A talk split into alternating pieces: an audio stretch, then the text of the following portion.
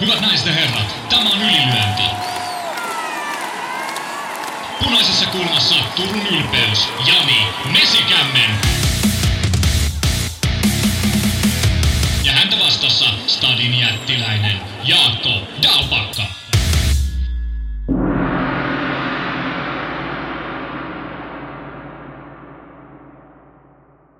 Tervetuloa kuuntelemaan Ylilyönti-podcastia. Se on paitsi upea kesä, niin sehän on suorastaan ilon ja onnen päivä. Nimittäin päästään puhumaan suomalaisten kamppailuurheilijoiden edesottamuksista tulevista matseista. Se on matsiviikko, ennen kaikkea se on Lontoon UFC-viikko, jolloin Jaakko Dalpakka pääsee retkeilemään. Mua on pikkasen taas tässä kohtaa harmittaa, kun sen sanoo ääneen, niin kun itse ei lähde reissuun. Mutta tota, teille tietenkin ylilöintiperheelle ihana asia saatte sieltä sisältä. Ja Jaakko, sulla on varmaan siellä vähän matkakuumetta jo. Matkakuumetta on jo ja itse asiassa matkalaukkukin on tuossa auki, että se pitää nyt tänään maanantaina kun nauhoitetaan, niin pakata, koska tiistai aamun lennolla lähdetään Jannen kanssa, niin, niin kun nauhoitus loppuu, niin pakkaus alkaa ja sitten sitten alkaa valmistautuminen työkeikka. Ja hei, onhan tämä siisti UFC, Cage Warriors, molemmat samalla kertaa ja, ja sieltä tulee live ja vlogia ja kaikenlaista muutakin mukavaa. Joo, monesti meidän puheessa etunimeltä mainittu Janne, eli Janne Talasma. Kyllä. Sun luottomies kuvaaja lähtee mukaan siis Lontooseen. Mä en ole tällä kertaa reissussa mukana, mutta hyvin hoituu varmasti hommat. Taitaa olla Janne eka kerta UFC-kekkereissä. Joo, joo. Janne ei ole ollut UFC, UFCtä katsomassa. Että, että näkee nyt sitten samalla Cage Warriors ja UFC ja tietenkin suomalainen kamppailuporukka on Jannelle silleen tuttuu munkin kautta, kun ollaan pitkään tunnettu, mutta, mutta ei, ei ole sille aktiivisesti kiertänyt kilpailuja, niin kiva sitten hänelle, että pääsee näkemään, että mitä se on sitten tuolla maailman, maailman huipulla. Kyllähän UFC-järjestelyt kaikkinensa, niin lehdistölle on aina ollut tosi hyvät. Että et siitä, se, sanotaan näin, että meitä hellitään siellä kulisseissa valtaosa ajasta. No, juuri näin. Si- siihen luotamme tälläkin viikolla. Mutta ennen kuin päästään noista kaikkien kivommista jutuista puhumaan, niin hoidetaanpa kamppailun maailma ja ajankohtais katsaukset ja asiat tästä alta pois. Ihan kiva juttua tässäkin on tarjolla. Olisi tällainen pikkuruinen matsiuutistyyppinen asia. Tyson Fury vastaa Francis Ganu. Mikä on niin ensireaktio, Jakko, tähän? Voisi ajatella näin, että, että taas kamalinta, mitä voisi olla, että, Francis Ganu hyppää ammattinyrkkeilyyn ja heti kaikista syvimpään altaaseen – mutta mä yritän ajatella tätä silleen positiivisesti, että että tämä on mun mielestä enemmän, enemmänkin isoin mahdollinen keskisormi Dana Whiteille, heidän ylivallalleen tai UFCn ylivallalle, epäilijöille, ää, toimittajille, UFC-ottelijoille, jotka on haukkunut Ganuun peliliikkeet. Eli Francis Ganuhan on voittaa tai häviää, niin hän on tämän tarinan todellinen voittaja ja hänen uhkapelinsä on kannattanut, niin tämä mun mielestä on, on, on se koko homman hienous. Niin, sitten tässä on toisenkinlaisia näkökulmia muun muassa ylilöintiperheellä siitä, että no, tietysti sen voi niinku tiivistää siihen, että tämä niinku tavallaan jees, mutta sitten tämä ei ehkä ole se matsi, mikä me oltaisiin haluttu nähdä Tyson Furyltä, eikä se matsi, mikä me oltaisiin haluttu nähdä Francis Ganulta. Ei niin. Mutta kiva, että pojat urheilee ja vähentää rahaakin ehkä tienaa. Niskalan Paavo kysyy tästä, että onko herroilla Fury Ganu-matsin taustoista tietoa, eli mikä kirjanlyhenneliitto hoitaa matsin ja kuinka likaista öljyrahaa taustalla? Oliko tässä, niinku, tässä on joku VBC? Kyllä, VBC liiton maailmanmestarihan tota, Tyson Fury on. Ja hän saa nyt otella tämmöisen väliottelun. Tässä ei, käsittääkseni tämä MM-titteli ei, ei kuitenkaan ole, ole pelissä. Ja, ja VBC, Mutta niin kuin VBC niin kuin sanktioi. No kyllä, kyllä. Ja he antoi tähän luvan vielä, että ei, ei rikota heidän sääntöjään. Eli, eli VBCkin sitten varmasti tuota Saudien matkailu- ja urheiluministeriöstä saa oman siivunsa sitten sanktiointikuluja, niin, niin, niin tota, kyllä se heille kelpaa. Et, et VBC, niin, puhdasta niin. Saudi-rahaa siis tässä pelissä ja pöydällä nyt jaettavana ja varmasti kaikille tahoille mm. riittää. Mutta en mä tiedä, onko se sitten ihan hirveän paljon puhtaampaa sitten, että jos siellä olisi amerikkalaista jotain, jotain rahaa, mitä ikinä sitä onkaan. Mutta tietty toi nyt on sitten ehkä huonoimmasta päästä tietystä näkökulmasta katsottuna.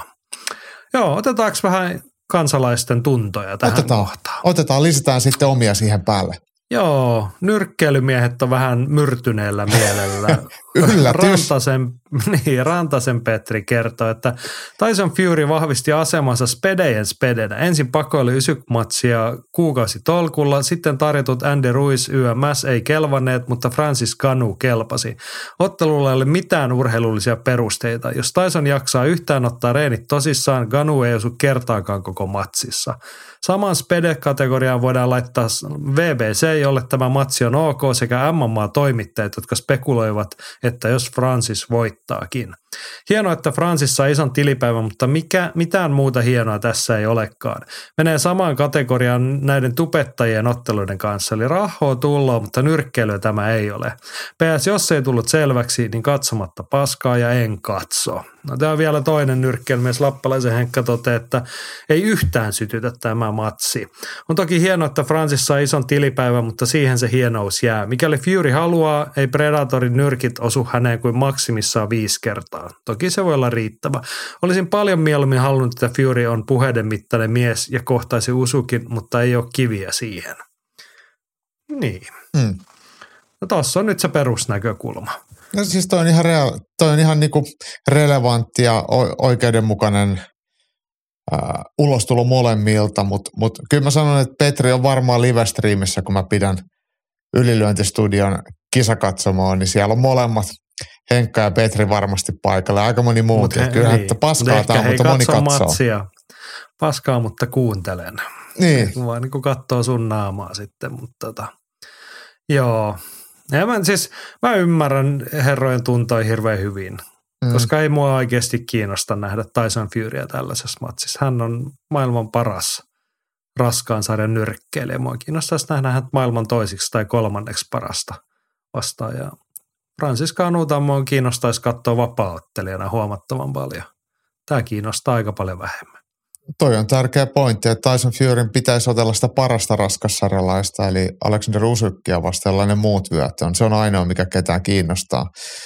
Ja Francis Ganu pitäisi otella John Jonesia vastaan, mutta tässä on nyt, me voidaan osoittaa vaan tästä, tästä ottelussa ja tämän, tämän ottelun toteutumiseen, niin on vain yksi syyllinen, se on Dana White ja UFC. Jos niin. siellä hoidettaisiin, maksettaisiin ottelijoille kunnolla, heistä pidettäisiin huolta, niin ei Francis Ganu olisi nyrkkeilemässä, vaan se olisi vapaattelemassa. Mm. UFC leivisi. Eli ainoa, vaan ja ainoa syy on UFC ja Dana White, ei kukaan muu. Joo, otetaan tuohon jatkoksi se kylmä järjen ääni, eli Antti Sarjola Oulusta kertoo, että Andy mukaan bisneksen kannalta tämä on paljon järkevämpi järjestys. Ganun Fury voittaa käytännössä varmasti ja Usuk-matsi on sen jälkeen entistä myyvempi. Jos taas ottaisi Usukkia vastaan ensin, siinä on merkittävä riski hävitä, eikä Ganu-ottelu olisi sen jälkeen enää oikein myytävissä. Hmm. Niin.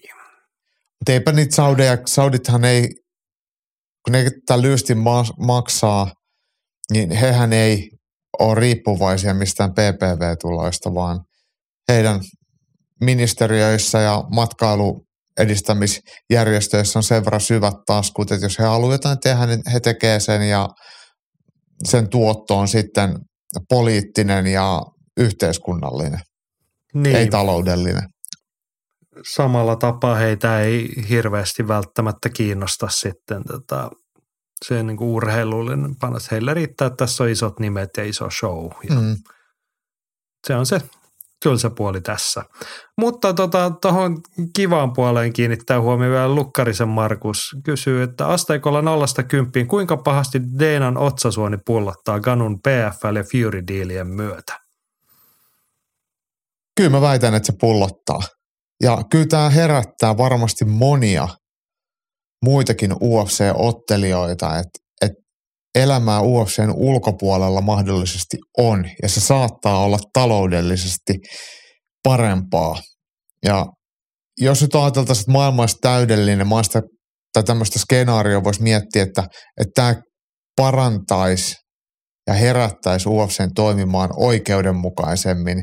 Mutta UFChän toimii vähän kuin suomalainen lainsäätäjä, että jos on joku mahdollisuus tehdä asioita uudella tavalla ja miettiä, että se tulevaisuudessa tuottaa tulosta, niin siihen ei lähdetä, vaan lähdetään sulkemaan kaikki mahdolliset keinot ja yritetään, yritetään palata entistä tiukempaan kontrolliin, niin tämähän on todennäköisesti myös se UFCn kaava. Ja niinhän se on ollut, että heidän ottelijoiden sopimukset Ganun lähdön myötä on vaan tiukentuneet, eli, eli tota, suojellaan sitä omaa, omaa tonttia entistä tiukemmin, niin, niin se on varmaan se UFC-lääke tähän. Mutta kyllä Dana Whitea auttamatta harmittaa.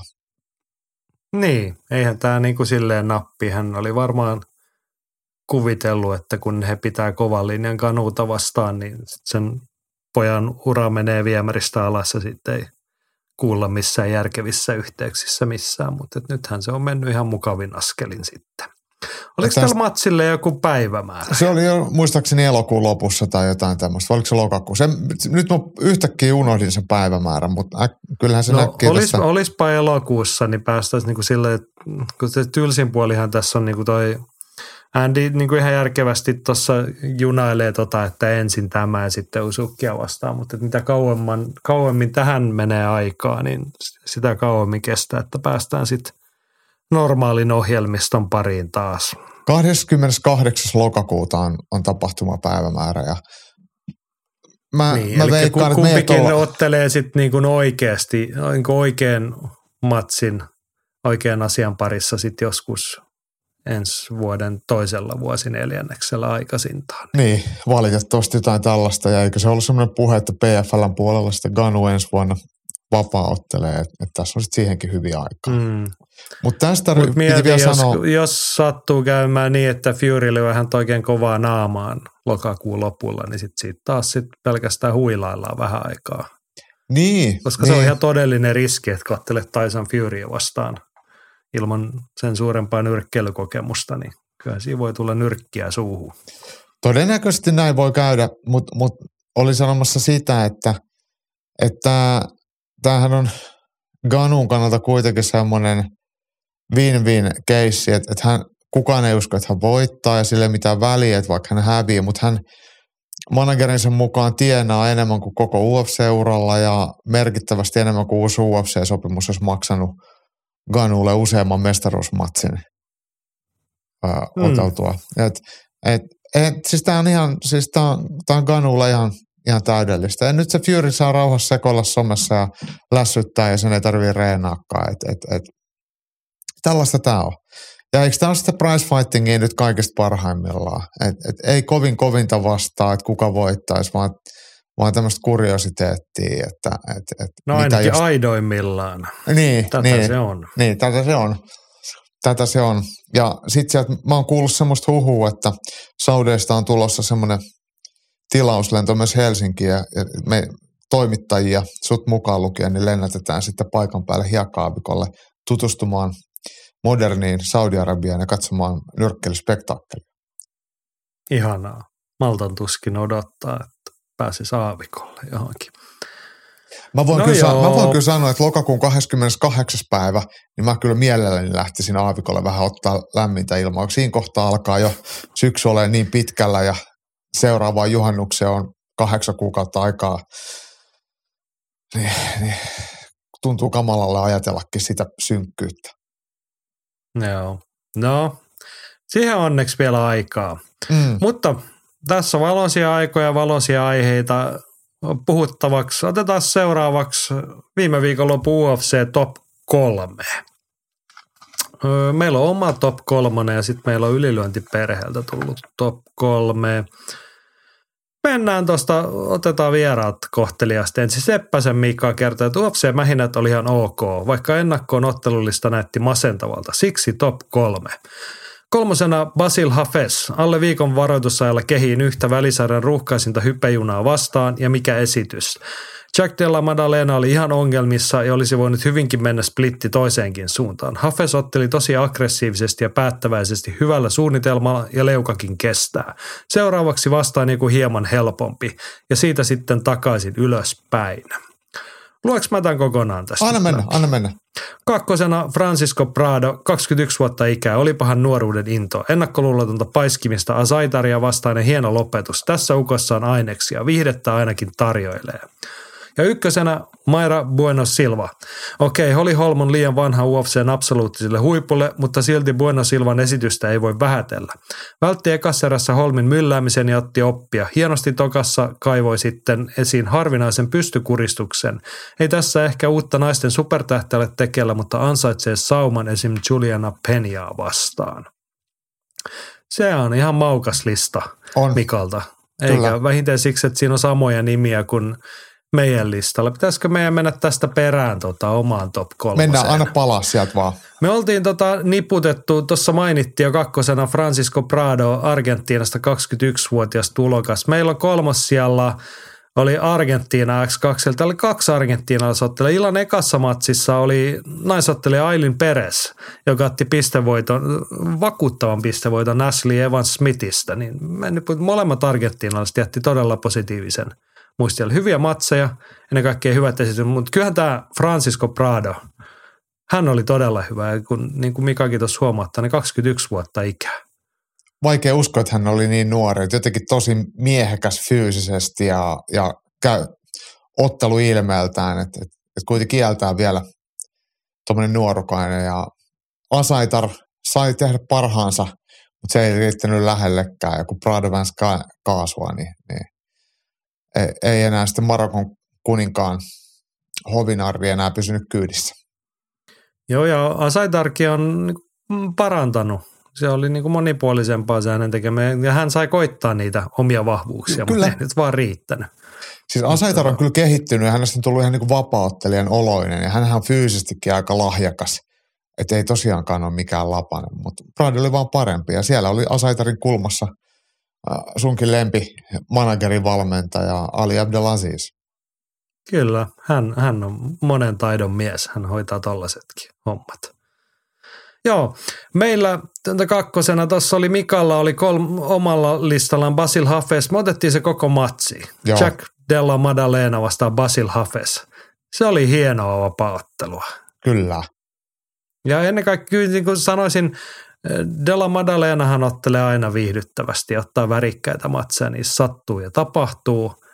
No nyt hänellä ei ehkä ollut niin kuin, sanoisiko, että niin kuin edellytykset tai hyvään matsiin ei ollut niin hyvät, kun vastustaja vaihtui viime hetkellä. Basil Hafes tuli viime hetken paikkaan, mutta hän Niin, teki siis Madalena joutui, joutui vetämään painovedon niin kuin kahteen kertaan niin kuin viime viikolla ja tällä viikolla. Että välttämättä niin kuin lähtökohdat ei ollut silleen suotuisat, mutta ha- halusi saada matsia sai, ja sai kovan ottelun. Ja kun hän on otellut niin yhden erän otteluita ja sanoi, että kolme erää kelpaa enemmän kuin hyvin. Niin, siinä sitä nyt oli. Hafes, tätä on tosiaan UFC-tulokas hetken paikkaan. Hän on ilmeisesti jostain vähän isommasti, hän on reenannut kaiken näköisten ukkojen kanssa. Noiden UFC-nimiä. Näytti kyllä olevansa kypsä. Tolle taas vaikka rekordi on mikään hirveän ihmeellinen tai mitään niin näyttävää, mutta et o- oli taitoa ja sitten oli ennen kaikkea halua ja oli vielä sekin, että hän niin kuin ymmärrettävästi hän lähti niin kuin pyssyt esillä matsiin, pisti toisen tiukalle. Sitten näki, että alkoi äijä piiputtaa, mutta sieltä löytyi vielä se henkinen lujuus, että hän oli aivan loppu, mutta hän teki silti aika hyviä asioita siellä. Joo, ja näköjään leuka oli ihan terästä. Joo, kyllä Della Maddalena vastaan pitää olla leuka kunnossa ja kyllä Australian mies pääsi siinä vähän kokeilemaankin ja useampaan kertaan löi kovaa, mutta, mutta oli myös itse aika vaikeuksissa. Niin oli. Della Maddalena. Hafes oli väkevä painimaan ja myös löi rohkeasti ristiin Madalenan kanssa. Madalena toki ajoittain löi nätisti pyttyyn ja, ja otteli hyvin, mutta mut tiukka oli ottelu ja lopputulos oli sen mukainen. Mutta molemmat näet otteli edukseen, enkä usko, että tässä Basil Hafes mitään, mitään sen suurempaa negatiivista merkitä ainakaan UFCn silmissä saa papereihinsa, vaikka tappio tuli. Ei, ei. Niin kuin me sanotaan tämä varmaan aina, mutta hän tulee viime hetken paikkaan ja se otteli, ottelija saa yleensä aina arvostuksen, saa reilun saumaan seuraava, mutta varsinkin tollaisen esityksen jälkeen, niin ainakin mielenkiinto ja odotukset on kohdalla, että todella kiva nähdä, miten Ukko tulee oikeasti hyvin valmistautuneena toivottavasti Jep. sitten seuraavaan matsiinsa. Kyllä. Se oli semmoinen elähdyttävä hetki, mutta eh, pääkortilta löytyy toinenkin, tämäkin on kokonainen matsi meidän top kolmosen ykkösenä. Park vastaan Durajev. Se Joo. oli, no tässä on ollut, me ollaan aika moneen kertaan puhuttu, että onko tuossa niinku vuoden parhaita matseja. Alkuvuosi tai tämä puolikas vuosi, mitä tässä on, niin on tarjonnut kyllä paljon hienoja matseja, mutta taas päästiin tuolla niinku arkisella tasolla.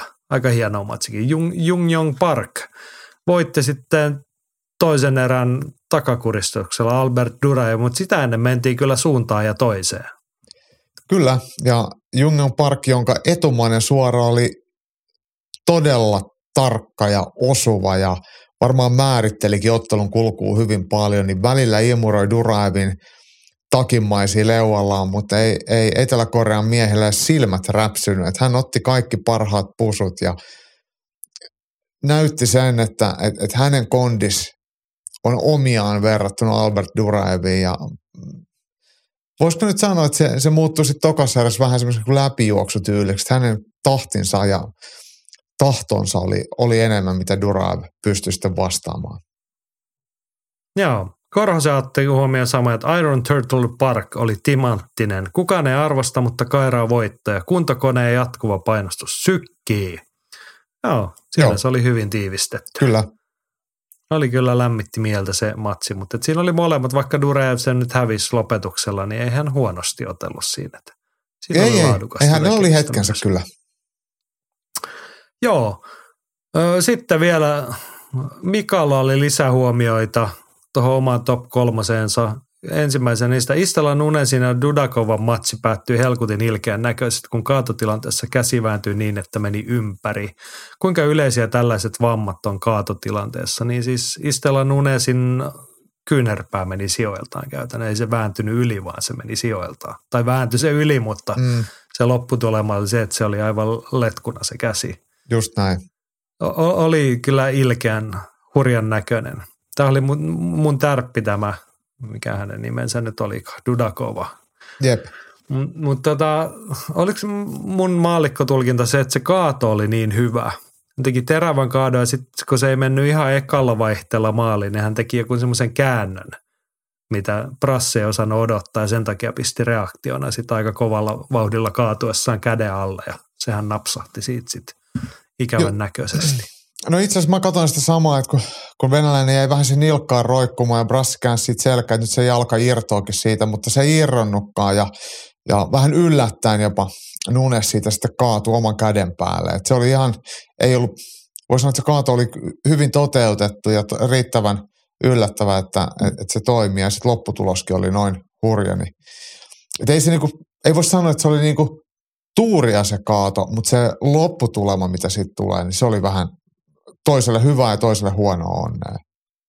Joo, oli ilkeän näköinen ja toivottavasti tulee käsikuntoon, mutta tota, ja Venäjän tulokas sitten tietty no, nopeasti vaan uudelleen kehiin, kun nyt jäi matsi puoleen minuuttiin. että se oli käytännössä matsi eka tilanne. Et ei siinä hänen taidoistaan muuta kuin yksi hieno kaato. Niin oikein osaa nyt sanoa vielä muuta. Joo, Just Mikalla näin. toinenkin lisää huomioon. Nasim Sadukov voitti Terence McKinnin kuristuksella, mutta aika paljon sai Sadukov pitää aidasta kiinni pysäyttääkseen joutumisen huonompaan tilanteeseen. Eikö näitä pitäisi olla aika helppo valvoa ja ottaa pois ja jopa ottaa pi- pisteitä pois? Nyt Keith Peterson antoi homman vain jatkua. Joo, tätä, mä, mä mietin itse asiassa ottelun kulussa, kun Peterson ei sitä niinku raskaammin varoittanut, kun sähän saat koskea häkkiä. Saat pitää mm. kämmenenkin häkkiä vasta, mutta sä et saa laittaa sormilla ottaa sieltä niin lenkeistä kiinni. Niin, niin tota, että oliko siinä sitten jotain sellaista, että ei kunnolla pidetty kiinni. Et mä en osaa nyt niinku antaa tuohon rehellistä vastausta, mutta kyllä Peterson on yleensä mun mielestä ihan hyvä tuomari ja kyllä hän sit reagoi, jos on syytä reagoida. Joo, ja ei, niin kuin, nyt kun tässä jälkikäteen miettii, niin siinä, että hän reagoi vaan niin nopeasti, että hän huomautti jo siinä kohtaa, että älä nyt vaan ota siitä kiinni. Niin. Ja väl, välttyäkseen siltä tilanteelta, että ne on aina hankalia sääntötilanteita, että, että otanko pisteen pois ja mistä positiosta jatketaan sitten sen jälkeen ja millä tapaa, niin tota, että ehkä hän oli niin kuin herkällä liipasimella huomauttamassa siitä asiasta, mutta et ehkä siinä ei sitten niin kuin, en, en mä tiedä, siis jonkun kerran kiinnitti huomioon, otti varmaan silleen sitten kiinni, mutta oliko niitä, oli sitten myös sellaisia, että ne oliko sellaiset, oli niin kuin jo kaato tullut, Mm. että oli niin kuin, Tää Tää niin oli istualtaan tai silleen puolittain. istualtaan miettiä, että otan tosta kiinni, niin kuin tekisi mieli ottaa kiinni ja vetää itseään ylös, mikä on Mm. melkein niin kuin reaktion tyyppi, mistä ei niin kuin seurannut sen enempää hyvää eikä huonoa kummallekaan, kun Joo. tuomari puuttu siihen nopeasti. Niin ehkä niistä ei sen takia sitten vähennetty. Sadikov muuten otteli mielestäni aika hyvin, varsinkin just tämä toka erä, kun sai kunnolla kaasua, niin McKinney jäi sitten ihan jalkoihin. Kyllä, tässä oli paljon positiivisia yllätyksiä tässä ottelukortilla kyllä tällaisia, mitä niin osannut sitten on tietty tyypillinen Apex-kortti. Että aina kun ollaan vähän murjotetaan täällä ennakkoon, että onpa tylsää, niin tällaista sieltä sitten on. Mä nostan vielä yhden semmoisen humoristisen lisänoston naisottelija Jenkki Chelsea Chandler. Se oli kyllä niinku yksi viime aikojen huikeimpia hetkiä, kun hän oli heti matsi alussa. Ketäs vastaan hänet otti? Norman Dumonttia vastaan, eikö vaan? Kyllä. Dumont pääsi myllyttää, löi aika hyvää lyöntisarjaa siinä, niin Chandler irrottautui siitä. Sitten hän lähti ihan niinku rehellisesti juoksemaan täyden spurti pois Niin. siitä. Niin. Sitten juoksi niin kovaa, että hän törmäsi sinne toiseen seinään, että sen verran ehti kiihdyttää siinä, että enää sitten saanut jarrutettua, mutta että se oli kyllä jotenkin todella humoristinen hetki siinä. Mutta että tavallaan silleen niin kuin, niin kuin rehellinen, siis mä tiedän, siis se on säännöissä kielletty, että sä pakoilet ottelemista, mutta että monethan tekee sitä silleen peitellymmin lähtee sille kuuluiselle polkupyöräkierrokselle sitä häkiseinää kohtaan vähän hölkkäämätön, mutta ei siinä ole tohon niinku mitään eroa, että saatat mieluummin neljä askeleen täysvauhtisen kiihdytyksen. Periaatteessa se on kielletty, että sä käännät selän sun vastustajalle. Että jos sä kierrät Mm. sun vastustajaa niin, että sua saa lyödä tai potkia, niin silloin se ei ole mitenkään kiellettyä.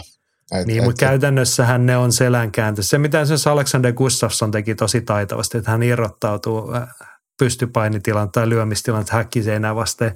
Hän lähtee juoksemaan, hänellä on naama ja napa poispäin siitä vastustajasta, niin eihän häntä voi lyödä muualle kuin selkäpuolelta Ei- tai ei joo, kyllä. kohtaa. Kyllä. Niin. Niin kyllä, Kyllä. tota tapat, mutta et niin kuin, toi oli nyt vaan niin kuin hauskalla tavalla hiukan ylikorostetusti tehty, mutta et se, että kun se kesti sen sekunnin kaksi ja toinen tulee perässä, niin ei No, häkin laidasta laitaa. Niin, mutta et sen se siinä ehkä niin kuin vaikutti, että Chandler sai pysyttyä matsissa mukana, että se oli sillä tavalla hyvä, hyvä siirto häneltä, että hän sai muutama sekunnin siinä pelattua itselleen tilaa ja aikaa ja vähän leluja kasaan, niin Toi, tota, jatkaa. niin oli sanomassa, että toi tuommoinen selän kääntäminen, jos, jos, mitä mä nyt sanoisin, sitä voi joskus sattua vähän niin kuin vahingossa. Että leikitään nyt vaikka, että mä lyön jonkun vähän vauhdikkaamman yläkoukun ja se meneekin ihan ohi niin, että mä horjahdan selkä kohti vastustajaa ja enää ei pääse kääntymään kohti vastustajaa, että sieltä tulee jotain, että sun pitää niin kuin lähteä poispäin. Niin Siinä, siinä ei sitten oikein ole mitään muuta vaihtoehtoa kuin polkasta itsensä vähän kauemmas. Ja sitten jos toinen on hereillä, niin se tuleekin perässä, että sä pääsykään sen parin taka-askeleen jälkeen kääntymään enää kohtia. Sitten se näyttää just tolle, kun Chelsea Chandlerin toiminta. Se on kyllä hupaisen näköistä, mutta se ei välttämättä ollut Mm. hänen semmoinen niin alkuperäinen ottelustrategiansa, että Mutta juostaan siinä on karkuun. tietty tosi ottelijat vetää kardia eikä juokse karkuun. Mm, tai tekee jonkun kuperkeikan tai jotain. Niin. Joo. Tätä Mikan listalla oli ykkösenä toi Maira Bueno Silva, joka siis voitti illan pääottelussa Holly Holm. Holly Holm puhuttaa. Atte huomauttaa, että Case Holly Holm, tuokaa edes jotain hyvää ja taputtamalla sai vastustajan titteliottelun Peniaa vastaan, koska ei voi olla Pennington tittelimatsissa. Eikö meillä joku toinen kommentti Holmista? Eipä nyt ainakaan löydy tästä. Niin, mutta ihan hyvä pointti. Niin, Riittääkö Maira Bueno Silvalla tota noin, paukut, tai lupasko hänelle joku tittelimatsi? ei, en mä ainakaan ole nähnyt semmoista, mutta, mutta toihan on toi naisten kääpiösarjahan on tasoltaan tosi heikko. Et Juliana Penjahan siellä on on tota, huutelemassa omaa paikkaansa, jos joku Raquel Pennington sinne lähtee, niin kuin tässä olisi tämä nyt Aten siis kommentti, niin, niin huonollehan se näyttää. Sitten kyllähän tämä Maira Bueno Silva ihan hyvin, siellä, yhtä hyvin siellä voisi olla kuka tahansa näistä muu, muistakin. Joo, siis ennen matsia viime viikolla oli mun mielestä tällaista puhetta, että Penia ja Pennington, että oliko he huudellut toiselle vai kuka sitä oli järjestellyt. Mun mielestä Maira Bueno Silvan viime viikon onnistuneen suoritus oli, kun hän sanoi pressissä ihan suoraan, että eihän kukaan halua sellaista matsia nähdä. Niin. Peniä vastaan Pennington. Niin se oli sille, ei niin kuin, en mä tiedä puhuisiko hän siinä niin omia osakkeitaan ylöspäin, mutta että niin kuin se analyysi oli ihan oikea, että ei kai nyt oikeasti kukaan halua sitä nähdä. Raquel Pennington on ihan surkea. Niin. Tai no ihan surkea. On hän UFC-tasoottelija. Hän on siellä paikkaansa oikeuttanut monta vuotta jo, mutta että eihän nyt ihan mestaruustason vapaattelija pitäisi olla. Jep. Joo, sellainen oli viime viikonloppu UFC. Viikonloppuna oteltiin myös Puolassa KSVtä. Mikalla oli siihenkin kommentti. Tuli viikonloppuna katsottuna KSV 84. Ensimmäistä kertaa ihan kunnolla alusta loppuun. Ja oli kyllä maagisen hieno tapahtuma ainakin telkkarin välityksellä. Ja mikä parasta, huikea määrä lopetuksia ja komeita sellaisia. Ottelijat pääasiassa erittäin laadukkaita ja matsien taso löi laudalta heittämällä keskimääräistä heikommat UFC-iltamat. Myös promotion tekemä ennakkovideo tapahtumasta oli legendaarinen Baywatch-tyyliin. Mitä tässä ei voisi rakastaa? Seuraavaksi The Freeze Supermatsiin kanuta vastaan. Kuulemma KSV on antanut tällaisen jo luvan. Katsoisin asteikolla 0 kymppiin, kuinka innossaan ylilöntö duo olisi tällaisesta. Kymppi. No joo, ehkä ysi. No, sä, sä, kyllä se menee niin kuin 11 puolelle – Siis tämä muuttuu nyt tästä Mikan puheenvuorosta Phil de Friesin arvostustuokioksi. Hän siis puolusti jälleen kerran KSV raskaasarjan mestaruutta ja joku Puolan mies siellä oli vastassa, ei, ei ollut Phil de Friesin taso, että kun mentiin mattoon, niin hetki ährättiin ja sitten se oli tajuttomana se puolalainen siinä kanveesissa kuristuksen jäljiltä. Mutta tota, siis 11 sen takia, että olisihan se niinku kaiken ypetyksen ja puhinan ja odottelun jälkeen Francis Canu palaisi vapaattelu taas Phil de vastaan ja sitten de Fries kaataisi hänet kerran ja sitten oltaisiin matossa ja painittaisi ja Francis Canu häviäisi.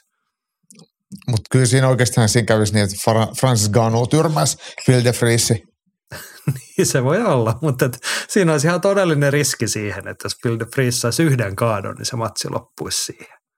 Epäilen, Koska ei haittaisi. On, niin, joo. Mutta siis kyllä mä syttyisin. Ja siis katsoin myös KSV 84.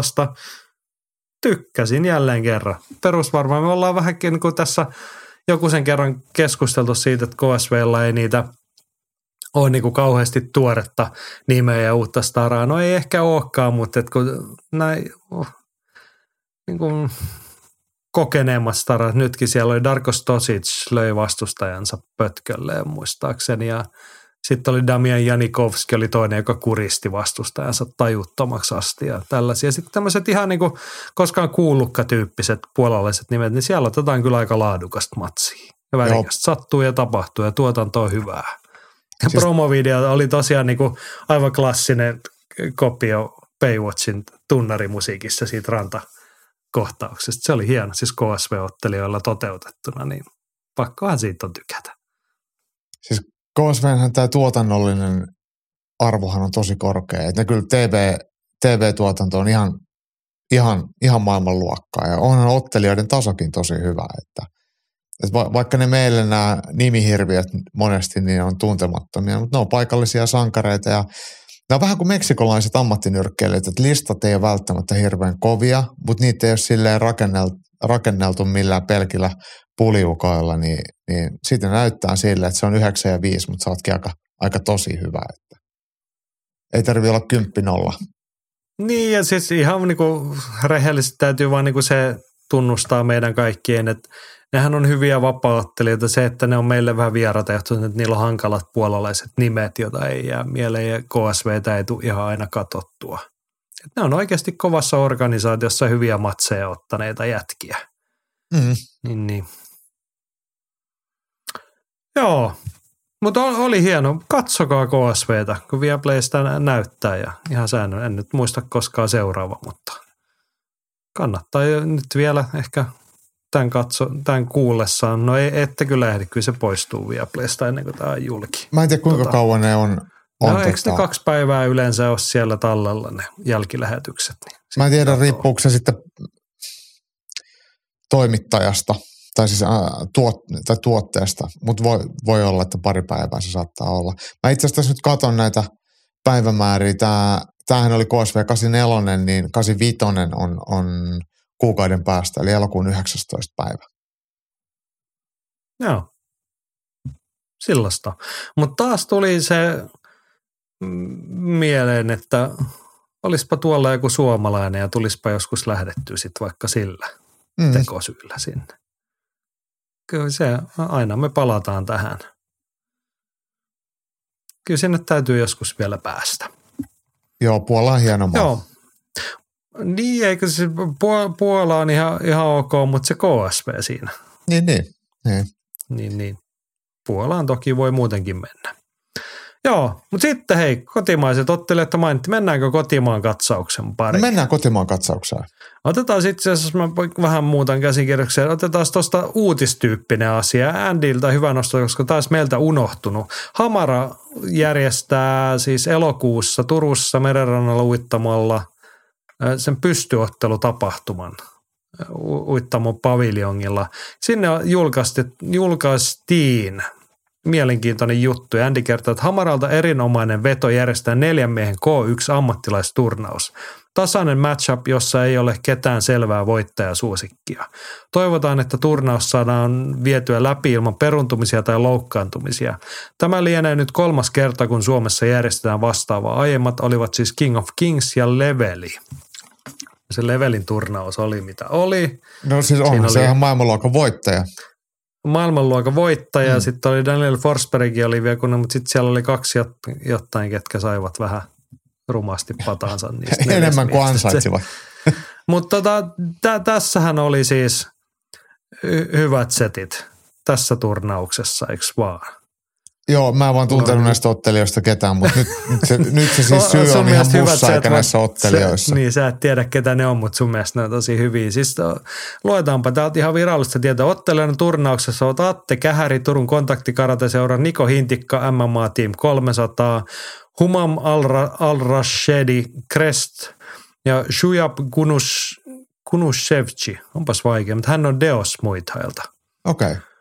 Jokaisella ottelijan merittilistalla muun muassa SM-finaali joko potku- tai tainyrkkeilystä. Mutta oli varmaan Andiltä niin kuin hyvä arvio, hän on asiantuntija aiheessa, että ei ole selvää voittaisuus. Se on tämmöiselle niin kuin yhden illan turnaukselle hyvä lähtökohta.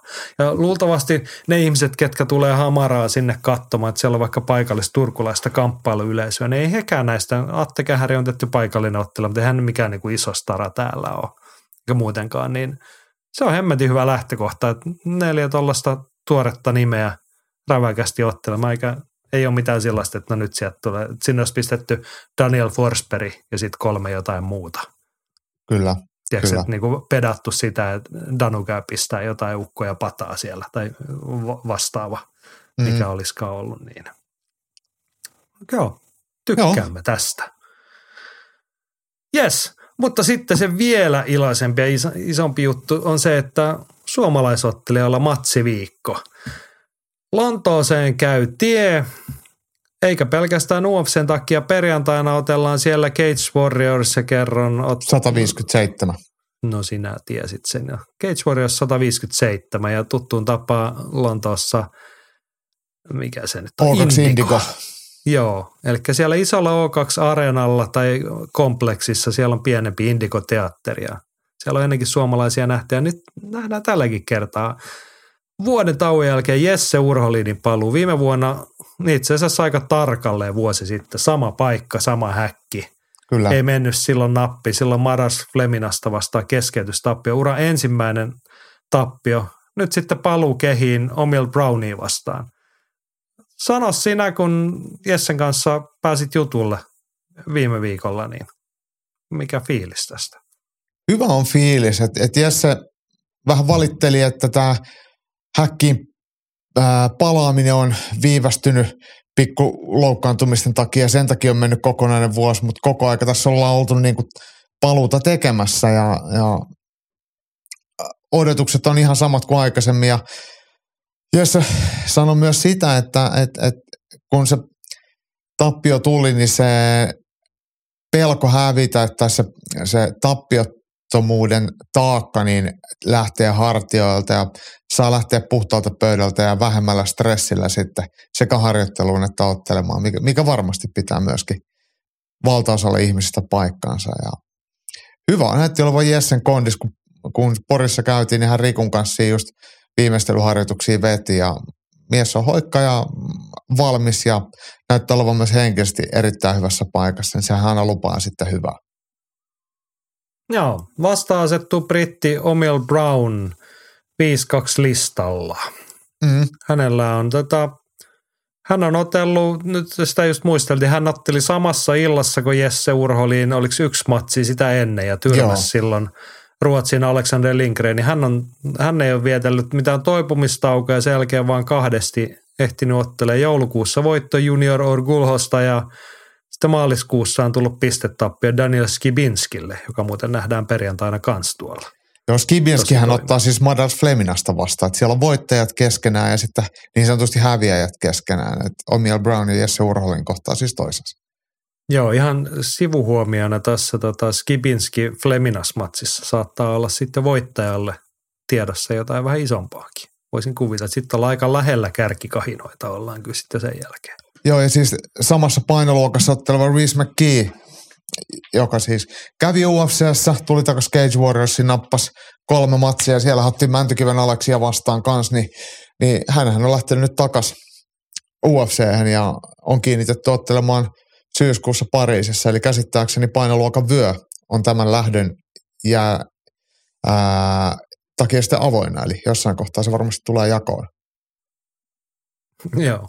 Mä mietin, onkohan Gatesportissa, onko te koskaan miettinyt, pitäisikö meidän jättää nävyä, heillä on jatkuvasti toi tilanne, että kun heillä niin paljon pääsee ottelijoita eteenpäin ja men, tulee ja menee, niin mutta no, toisaalta mut on helppo tehdä vähän matalammalla se viiseräisyys niin. on kova juttu ja se on hyvä kasvualusta sitten mun mielestä näille, näille ottelijoille. Et kyllä, kyllä, kyllä to... mutta se on varmaan semmoinen stressi, tai en mä tiedä, onko se stressi. Voi olla, että sitten siinä on se hyvä puoli, että kun se on vapaa, että mestari häipyy, niin sitten sille ei ihan hirveän korkealle tarvitse nostaa sitä rimaa siihen seuraavaan mestaruusotteluun, että saadaan tuoreita nimiä nostettua sille tasolle. Ilman, Cage Warriorsin, toi, mitä sitä nyt voi sanoa, toi tuommoinen niin toimintatapa, niin se on hyvin semmoinen maanläheinen. Että siellä lähtökohtaisesti vaan niin kuin otellaan. Ja sinne tullaan ja sitten sieltä mennään johonkin. Harva jää sinne pitkäksi aikaa. Se, se on tosi tuommoinen rasvattu koneisto. Ja, ja vaikka ne vyöt on, mestaruus on ehdottomasti arvostettava ja aina askel kohti UFCtä, niin, niin, niin tavallaan sitä mestaruutta ei mitenkään pantata ja sitä vaan niin kuin hommaa rullataan koko aika eteenpäin. Joo, mutta hei, nyt me eksyttiin aiheesta. Omil hmm. Brown vastaan Jesse Urholin. Tässä Omil Brown. tuosta matsista. Äh, vasenkätinen, kovaa lyövä, äh, räjähtävä ottelija Jesse Urholin sitten tietenkin vahvuudet on, on siellä painisaralla. Ja äh, Skibinski, joka Omil Brownin voitti edelliskerran, niin nimenomaan voitti painimalla. Ja kyllä mä väitän, että Jesse Urholinin – paini on se, mikä, mikä O'Meal Brownille on sitten se ongelma. Ja, ja jos O'Meal Brown ei pääse kovia pusuja jakelemaan ainakaan maaliin, niin, niin kyllä se painitaan tässä ottelussa anyway, ja siinä urholiin on ihan, ihan Euroopan huippu. Joo, meidän näkökulmasta mielenkiintoista se, että viimeksi hän toi ottelusuunnitelma meni vähän pieleen.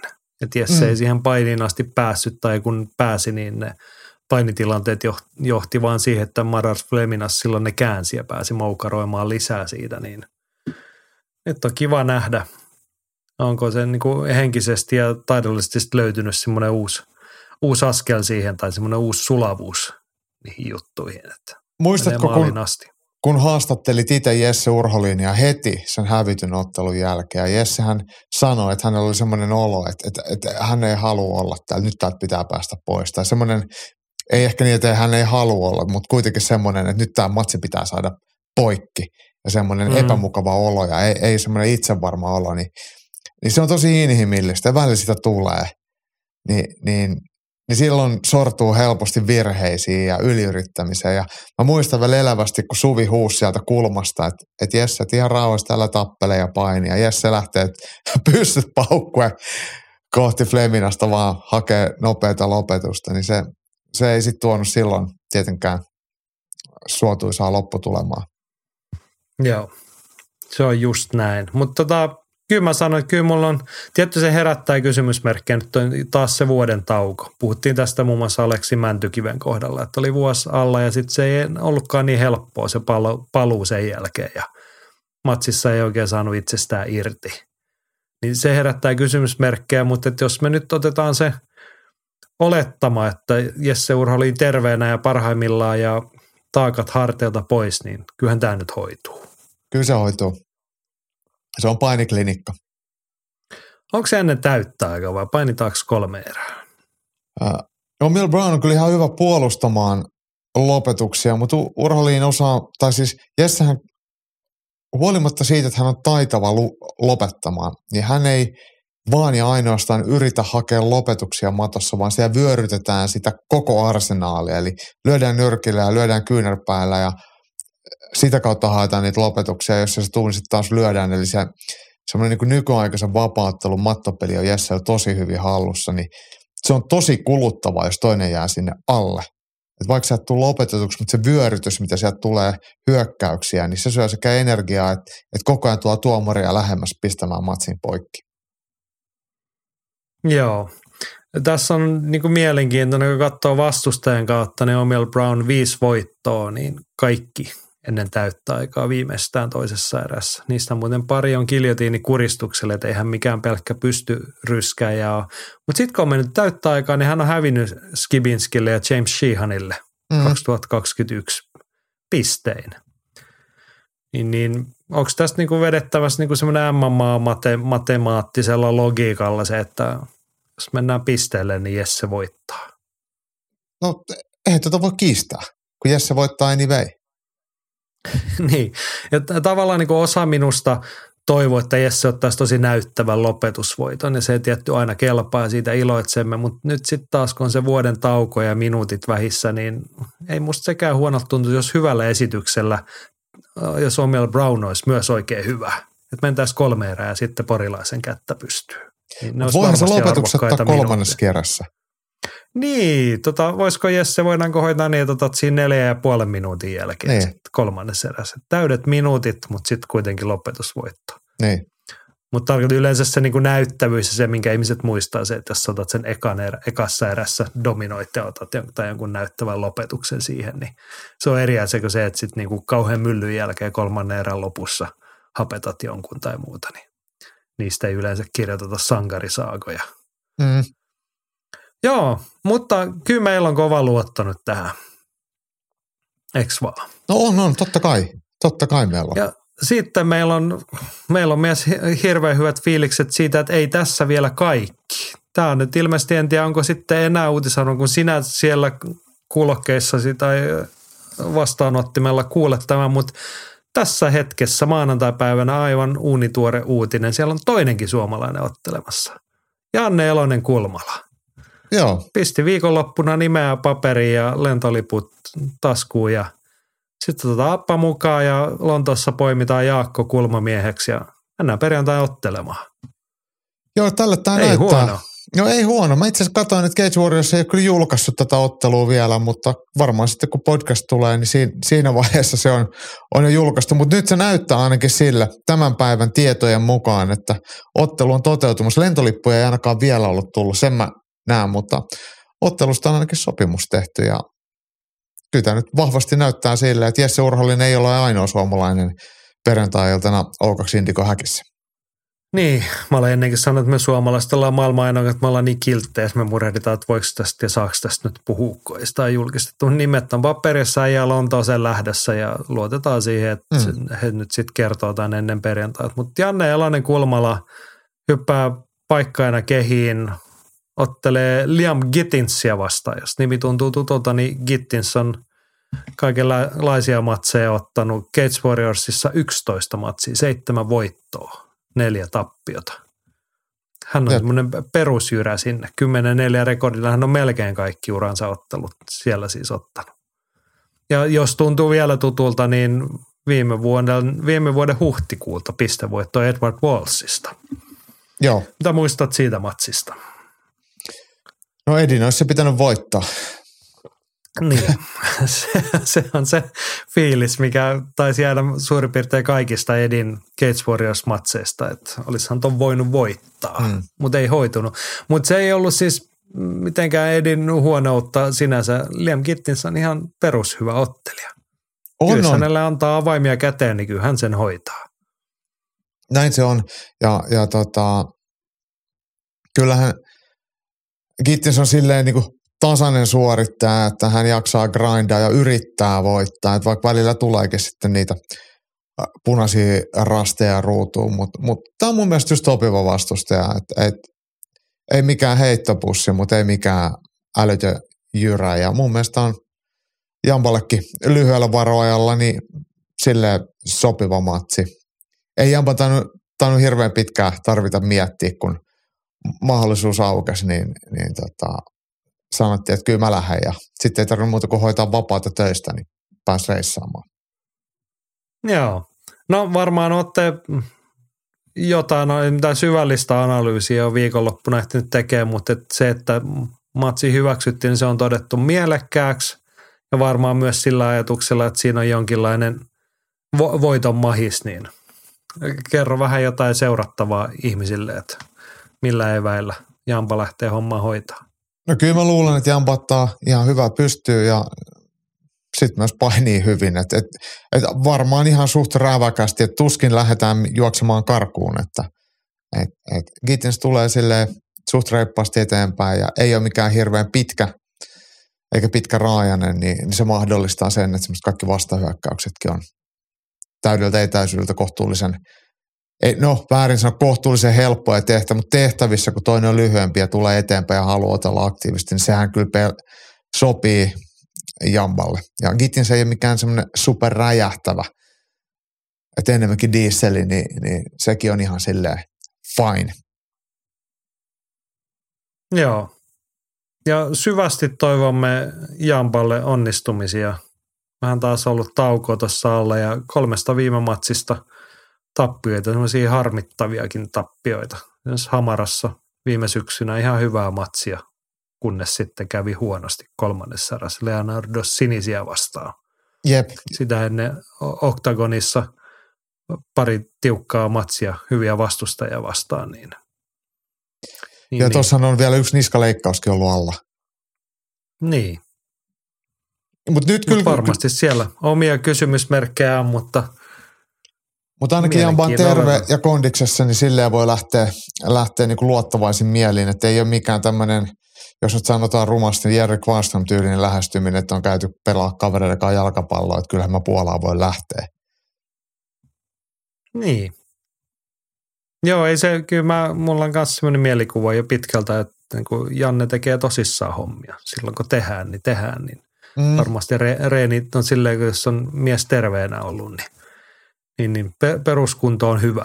Jep. Mutta tietty ei se ihan edullisin mahdollinen paikka ole lähteä. Mutta en, en tiedä niin kuin millaisella varoitusajalla Liam Gittins sit tulee, kun suosikkipalvelumme patologoi, kun katsoo niitä, mitä näitä matseja oli, 17. 17, sä laskit joo. Tähän. Täällä on siis Gates Warriorsin ottelukortilla 17 ottelua ja Liam Gittinsin nimi ei näy siellä mukana. Se on se niin kuin matsi numero 18. Siellä Ian Deanilla oli jotenkin pikkasen tylsää tuossa alkukesästä, kun hän ruvennut, että pistetäänpä vähän matseja kasaan. Niin tota, nyt niitä sitten on ainakin tarpeeksi. Joo, se tulee pitkä ilta, että jos on 18 ottelua, niin jos se aloitetaan, mitä sä sanoit, että oliko se monelta Suomen aikaa oli? No se on niin, että Fight Passilla kello 21 lähtee preili. Mutta mä veikkaan, että olisiko niinku Suomen aikaa kello kahdeksan alkaa. En tiedä näkyykö josta. He on joskus he on näyttänyt Facebookissa niinku omia prelejä tunnin verran, Niin. pari-kolme matsia siinä. Että on tämä niinku pakko olla, että jos he meinaa niinku ennen aamuyötä saada tuon homman pakettiin, niin, niin, niin. Saattaa olla, tai sitten tuosta on niin muita matseja putoamassa tai pudonnut pois. En tiedä. Näin se varmaan on. Mä luulen, että, että ei, ei tota 18 ottelua tulla näkemään. Joo, mutta suosittelemme lämpimästi, paitsi että voit nähdä ja todennäköisesti näet Jaakko Dalpakan ruudussa, kun katsot perjantai-illalla Cage Warriorsa, niin onhan täällä aika hyvää tarjontaa. Jesse Urholin, Jamba. Täällä on jo mainittu suomalaisille Allua ja Jesse vastautellut Madas Fleminas kohtaa tosiaan Daniel Skibinskin pääkortilla. Sitten on illan pääotteluna keskisarjan titteliottelu Mix Stanton vastaan James Webb, brittien kohtaaminen. Tuossa on aika hyvät ainekset kyllä. Ja meidän suosikkeihin kuuluva Morgan Charrier toisessa pääottelussa. Hän Jep, siitä mä kyllä. Kyllä. Ja siis on täällä muitakin, tämä ottelujärjestykseen nyt tämän kohdalla varmaan parane luottaa, mutta täällä on muun muassa Jordan Vusenic, ex-mestari. Höyhen sarjassa ottaa Price Picodia vastaan. Mikäs nimi? Harry Hartwick, myös noita perusstaroja. Täällä on aika monta muuten noita höyhen sarjan matseja. Niin kuin on paljon panoksia sillä tavalla, että varmaan katsellaan noita seuraavia askeleita. Ja sitten oli tämä heidän uusia, aina koitetaan nostaa Cage Warriors, se on se todellisuus, että sieltä tulee niitä seuraavia UFC-tähtiä, niin tostahan me puhuttiin ennen kuin Luke Riley 6-0 listalla ottaa Matteus Maltaa vastaan. Joo, kyllä. Riley on varmaan semmoinen, jonka niskaan on odotuksia nyt jo kasattu ja varmaan tässä on, hän on 6-0 ja kaikki matsit Cage Warriorsissa ja Joo, hän, hän on täältä Paddy Pimbletin äh, kotisoit Next Generation Liverpoolilta ja, ja ihan selkeästi hänelle rakennetaan uraa Cage Warriorissa ja siitä sitten eteenpäin. No, ja höyhen sarjaa siis hänkin. Mm. 65 kilosissa ottelee. Sitä on tarjolla. Mutta joo, tämänhetkisten tietojen mukaan perjantai-iltana kello 21 Suomen aikaa UFC Fight Passilla lähtee Cage Warriors 157 liikkeelle. Joo. Lontoosta, Indigo-teatterista. Pääosissa Jaakko Dalpakka ja Janne Elonen Kulmala ja tota, Jesse Urholin. Ketäs siellä muuta? Appa oli lähdössä Jannen Kulmaan kanssa, eikö vaan? Joo, Sitten tietenkin joo. Suvi Salmimies on varmaan Jessen mukana. Joo, mä luulen, että siellä voi olla joku kahdestaan. muukin. Mutta mä luulen, että siellä on kyllä joku muukin. Mä en muistanut nyt kysyä, mutta mä veikkaan, että, että siellä on jo varmaan äh, Riku tai tämä, siis Broidi Riku tai sitten tota, manageri. Niin, Jukka, Jukka. Paananen uimahousuissaan on joskus Niin. ollut siellä. Joo, terkkuja kaikille tota, ja tsemppiä Lontooseen. Mutta hei, Lontoon kamppailuviikko ei ole vielä tässäkään suomalaisittain. Lauantaina nimittäin nyrkkeellään The Peacock-nimisessä paikassa Canning Townissa Lontoossa ja siellä kehään nousee Hachi Muhis. Joo, harmi kun ei pääse katsoa, ehdi katsoa. Joo, nyt rupesin katsomaan, että ketäs vastaan. Se oli Ramiro Blanco-niminen vastustaja. Hachi Muhiksella tämä on, hän on 3-0 listalla nopeasti tuossa kertynyt ammattilaismatseja. Ramiro Blancolla vähän enemmän, 19 voittoa, 24 tappioa, kolme tasuria. Joo, kehien Joo. Kiertolainen, mutta ei, mit, ei ole kuitenkaan tuommoinen mikä 120 tappio myös. Hänellä on niinku voittoja ja tappioita suurin piirtein samassa suhteessa. Et ei nyt ihan ylikäynyt. Nyt neljä, neljä erää pitäisi nyrkkeellä. Harmillisesti osuu lauantai-illalle. Olisit ehkä voinut venyä katsomaan, jos olisi johonkin, johonkin muuhun tietty päivät tuossa loppuu kesken, mutta kivahan tuollaistakin olisi nähdä, koska tota ei varmasti niin kuin mistään löydy mitään striimiä. Joo, ei, ei varmaan tule Viaplayt. niin, eikä mistään muualtakaan Mm. välttämättä. Joo. Mutta se, se on hienoa. Mä tykkään tästä nuoren miehen. Hänellähän on siis huonoa tuuriakin käynyt muhiksella. Ei siitä ole paljonko aikaa, kun hänen piti otella ja sitten oli tyyli, hän oli siellä jo kä- käsiä teippaamassa tai ottelupäivänä ilmoitettiin, että no ei toi vastustaja nyt tullutkaan. Joo, sillä oli varmaan kankkunen. Niin, mutta tota on vuoden kolmas matsi. Joo, Niin, niin. tykkään. ma- maaliskuussa hän on tuolla samassa Canning Townin Peacockissa silloin otellut pistevoiton ja huhtikuussa oli Porvoossa sitten ottamassa siellä kotimaisen talliillassa pistevoitoja. Joo. Nyt sitten Ramiro Blanco vastaan. Uutta vaan kehiin. Me tykätään tämmöisestä. Joo, ja nyt me tykätään vielä enemmän siitä, että saadaan ruveta puhumaan Lontoon UFC-illasta. Ylilyönti ja viikon taistelu. Viikon taisteluita löytyy aika paljon. Tuossa suomalaismatseja jo hekumoitiin ja tunnelmoitiin kaikenlaista tarjolla Cage Warsin puolella. Sitten on lauantai-iltana O2-saaren pääarenalla Lontoossa UFC paluu sinne ja tämmöinen ohut 15 ottelun kortti. Mikä se on Jaakko nyt, kun olet paikan päälle mennyt, tietty kiva lähteä varmasti reissuun. Mikä fiilis sulla on tuosta ottelukortista? Jos mä olen ihan rehellinen, niin Tom Aspinallin ulkopuolella niin ei ole semmoisia suuria sytyttäjiä. Ihan ok otteluita, mutta viimeaikaisiin UFCn Lontoon visitteihin nähden niin todella, todella vaatimaton. Ja nyt kun tätä tälleen dumaa, niin sittenhän se on varmaan taas semmoista tykitystä, että matsit päättyy ennen täyttä aikaa, mutta mut nyt sitä suurta tarinaa ei ole kerrottavaksi juurikaan. Et, et, et siellä on ainoastaan Tom Aspinall, jonka ympärillä on jotain pöhinää. Et, et muuten se on hyvin geneerinen ja, ja tämmöinen tarinankerronnallisesti ohkanen ilta, mutta hyviä matseja varmasti luvassa. Ja sitten tosiaan Suomi connectioneita on, on useampi, niin, niin se aina on kivaa. Joo, siis inhimillisesti y- ymmärrettäen niin kuin pientä antikliimasta tuntuu, UFC on siellä nyt suurin piirtein, tai on tässä käynyt kahteen kertaan vuodessa. Keväällä siellä oli numerokortti pay-per-viewilta Leon Edwardsin tittelimatsi ja muutenkin tähtivoimaa riitti, oli Justin Gagea ja muuta. Viime vuonna tähän aikaan Tom Aspinall myös pääottelussa, silloin se päättyi vähän antikliimaksiin, kun hän loukkaantui heti matsi alussa, mutta oli Makvania, oli brittinimeä, oli sitä tätä hyvä onnistunut ilta. Viime vuoden keväällä silloin oli se, että kun puhuttiin isoin kirjaimin siitä uuden brittiläisen kultaisen sukupolven, että oli kaikki Paddy Pimpletit ja Molly McCannit ja koko konkkaronkka siellä ja sitten vielä kaikki meni brittien kannalta aika lailla nappiin silloin. Joo, ja silloin niin. Makvankin otti viimeisen voittonsa UFC. Se oli hieno ilta ja mun mielestä silloin se on ollut ehkä yksi tunnelmallisimmista otteluviikoista. Et silloin oli kyllä hyvä pöhinä päällä. Kyllä, silloin oli isot nostatukset ja isot tunnelmat. Mutta sitten on myös yksi niin kun meidän näkökulma. Jaksoiko sä katsoa sen, että milloin on viimeksi Lontoossa oteltu UFC-ilta ilman yhtään suomalaista? No vitsi, en. En muistanut katsoa. Katoiko sen? Siis nä, en mä, mutta näissä kolmessa viimeisessä koronan jälkeen on ollut Makvan kaikissa mukana. Mm. Sitten mennään vuoteen 2090. Mä väittäisin, että se saattaa hyvinkin mennä useiden vuosien taakse, kun kuitenkin sitten Teemu Pakkaleen parin kertaan siellä, Makvan parin kertaa siinä, niin en muista oliko siinä joku kerta välissä, että heistä ei kumpikaan ollut. Mutta joka tapauksessa vuosia vuosia sitten viimeksi ollut tälleen. Se on kyllä aika, aika surullista. Niin, tai outoa. En niin, tiedä, ja harmillista. Sen, niin, mutta ei, ei, se siitä harmittelusta nyt miksikään tule. Mä onko se surullista, kun ei on niinku realistisia perusteita, että siellä olisi suomalaisia. Niin, niin. Sitten se on tilanne tällainen. Joo, täällä mennään. Joo.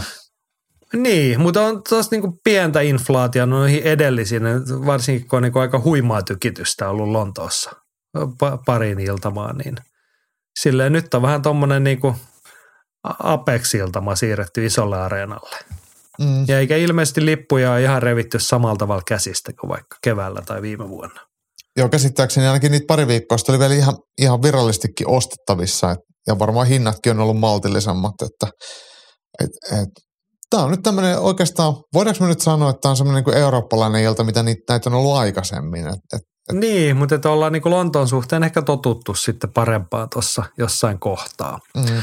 Mutta hei, toimintatapa ja miten etenemme tässä on se, että no saat lähdessä reissuun Jannen kanssa ja sieltä on tietenkin sitten tulossa pressit ja punnitukset ja kaikki. Te tarjotte sieltä sisältöä ja varmasti matseista ja riittäisi puhuttiin, niin käydään vähän Aspinaalimatsi läpi, mutta sitten meillä on tosiaan tuossa 15 ottelun kortti, niin käydään nopeasti läpi kaikki, josta jotain sanottavaa on. Eikö se mene näin? Joo.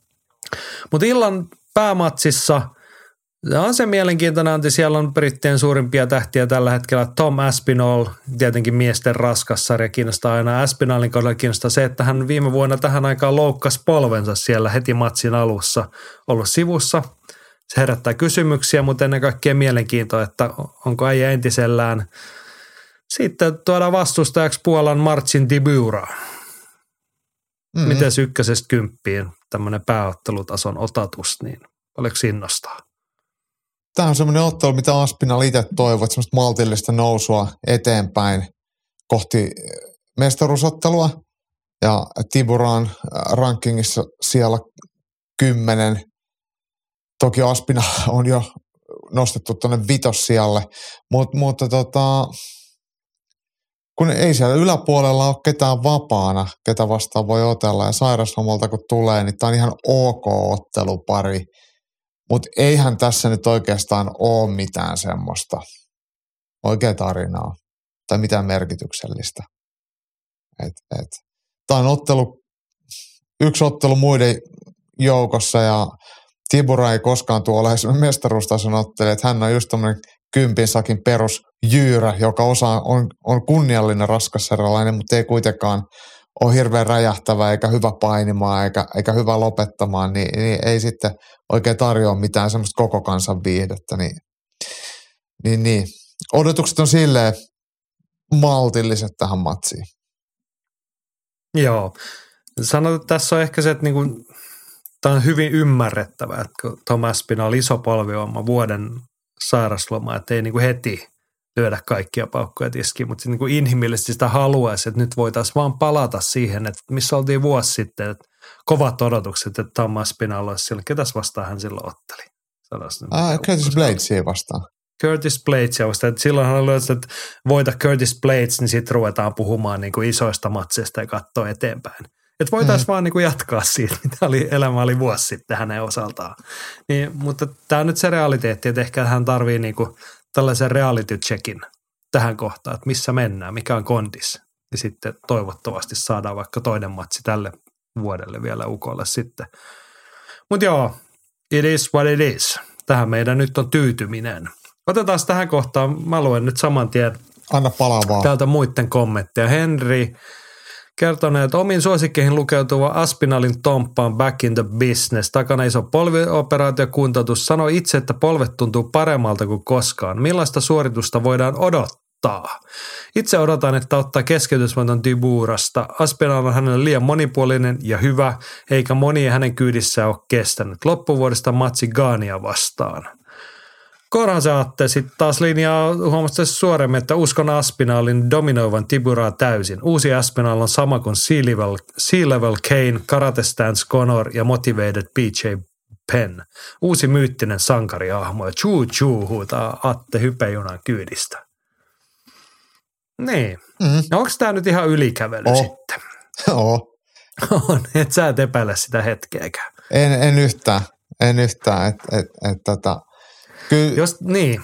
Toi on, Sano, joo, Tomas Pinalla on hyvä liikkumaa ja nopea lyöntinen, tosi taitava nyrkkeilijä, yllättävä kaadoissa, huipputaitava lukkopaine. Se on kaikki, mä sanon, mä sanon, että kaikilla osa-alueilla Tomas Pinal on Tiburaa edellä. Tibura on just semmoinen hyvää keskitasoa, mutta ei loista oikein missään tyylinen ottelu, niin ei Tiburalla oikein ole aseita. Vaatii, vaatii samanlaisen tuurin kuin Curtis Blades, että, että voittaisi, että, että Aspinall pitäisi loukkaantua tai jotain. Niin, jos me oltaisiin oltu tämä matsi vuosi sitten, niin oltaisiin oltu vielä vähemmän innossa. Et, et eihän tässä nyt ole mitään järkeä, että toi on ihan täys myllytys. Mutta nyt tietty Aspinaalin kohdalla on ne pienet kysymysmerkit, että mikä se suoritustaso on tauon jälkeen – No ehkä tämä on silleen hyvä mittari, että eh, eihän Marcin Tibura, eihän vastaa oikein kenenkään kiva otella. Että hän tekee helposti niistä matseista vähän junnaavia. Hän ei sitten kuitenkaan voita ihan helpolla. Ei, ei todellakaan. Ei hän todellakaan. roikkuu ja raastaa ja pysyy siinä matsissa mukana. Ja ei hänellä nyt ihan kauhean huonosti ole. Niin. Ei hänellä nyt ihan kauhean huonosti ole sujunut. Ei. Mut, mut. Tuosta kun tilastoja katsoo, niin mieli siis – ehkä kuvaava, että kun lasket keskimääräinen ottelun kesto UFCssä, niin Tom Aspinall se on 2 minuuttia 30 sekuntia, on tehty selvää jälkeä. Marcin Tibura 12 minuuttia 40 sekuntia, että siellä on yleensä grindattu se kolme erää tai melkein sinne Mm. asti. Mm. Et siinä voisi olla semmoinen niin tavallaan, joo siis olisi se näyttävä ja varmasti hieno tunnelma O2, jos Tom Aspinall ottaa nopean ja näyttävän voiton. Mutta taas vähän sama kuin Esse Urhalin kohdalla, että ehkä tässä kohtaa tekisi hyvää, että jos mentäisiin toi 12 minuuttia 40 sekuntia ainakin. Joo, mutta jos, jos sä katsot niitä statseja muutenkin, niin, niin toki Aspinallilla on vähän vähemmän ja lyhyitä otteluita, mutta hän lyö todella paljon osumia, 7,4 per minuutti ja ottaa tosi vähän 2,8 per minuutti.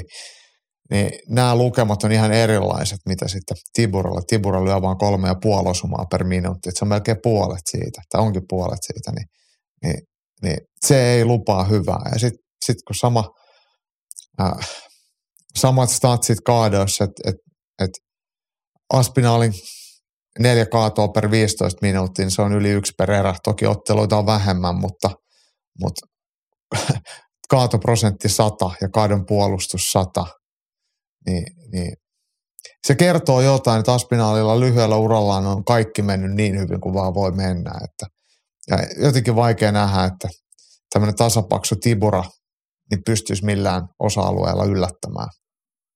Niin, tuossa on just se, että niinku ennen sitä loukkaantumistaan niin Aspinall näytti niin hyvältä, että hän otti niitä nopeita voittoja. Mm.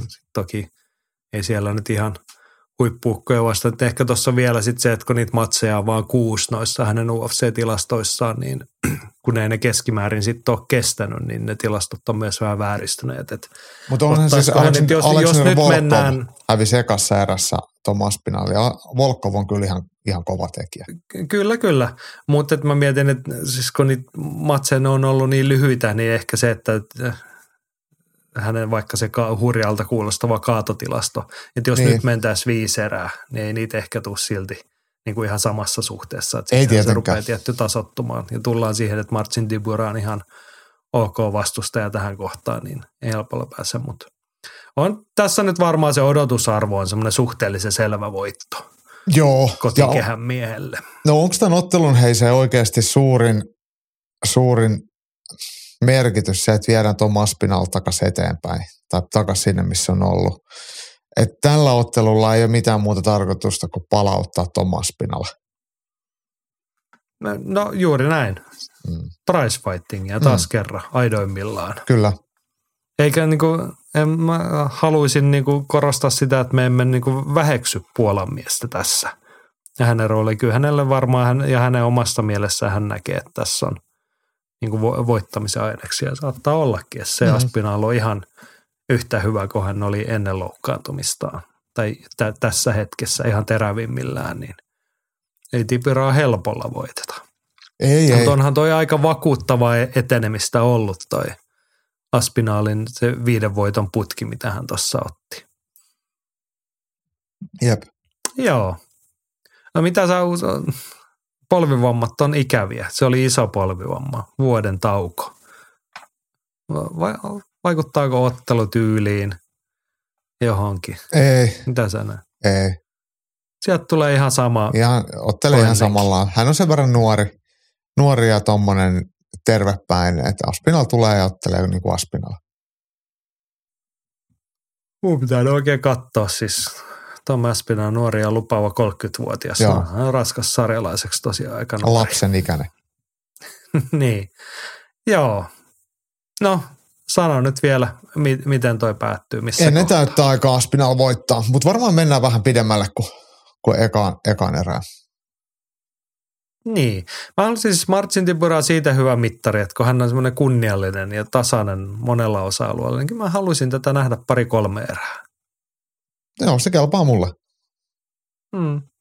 Mutta kyllä mä siitä samaa mieltä, että jos Tom Aspinall on ennallaan, niin ennen täyttää aikaa hän tämän voittaa. Joo, samaa mieltä. Et sitten jos mennään täydet viisi erää, niin sitten tuskin nähdään mitään valtavaa sotaa, vaan sitten niinku ollaan siinä riskivyöhykkeessä, että tapahtuu jotain tylsän sorttista. Tai. Joo, strategista semmoista miekkailua. Joo.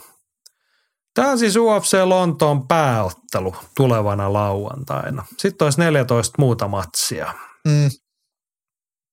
Siellä Mites on meidän toi suosikkeja. toinen pääottelu? Niin. No siitä voidaan ottaa vaikka ylilyöntiperheen kommentit tähän. Niin, No niin. tota, Henkka toteat aina värikäs Molly McCann kortilla. Viime ottelussa New Yorkin valloitus ei mennyt ihan putkeen. Nyt taas tuttu sekä turvallinen Lonto ja näyttävä voitto Julia Stoliarenkosta. Atte sitten taas kysyi, että uskooko kukaan, että Molly the Can saa käännettyä kelkan ja pääsee voittojen makuun? No siinä se on. Illan toinen pääottelu. Molly McCann Liverpoolista ja Julia Stoliarenko. Mistäs hän nyt olikaan On kotoisin? liettua. Se- Joo, Eikö se ole? se on juuri se. Kaunasista Liettuasta mm. kotoisin. Niin, mitä mieltä me ollaan tällaisesta matsista?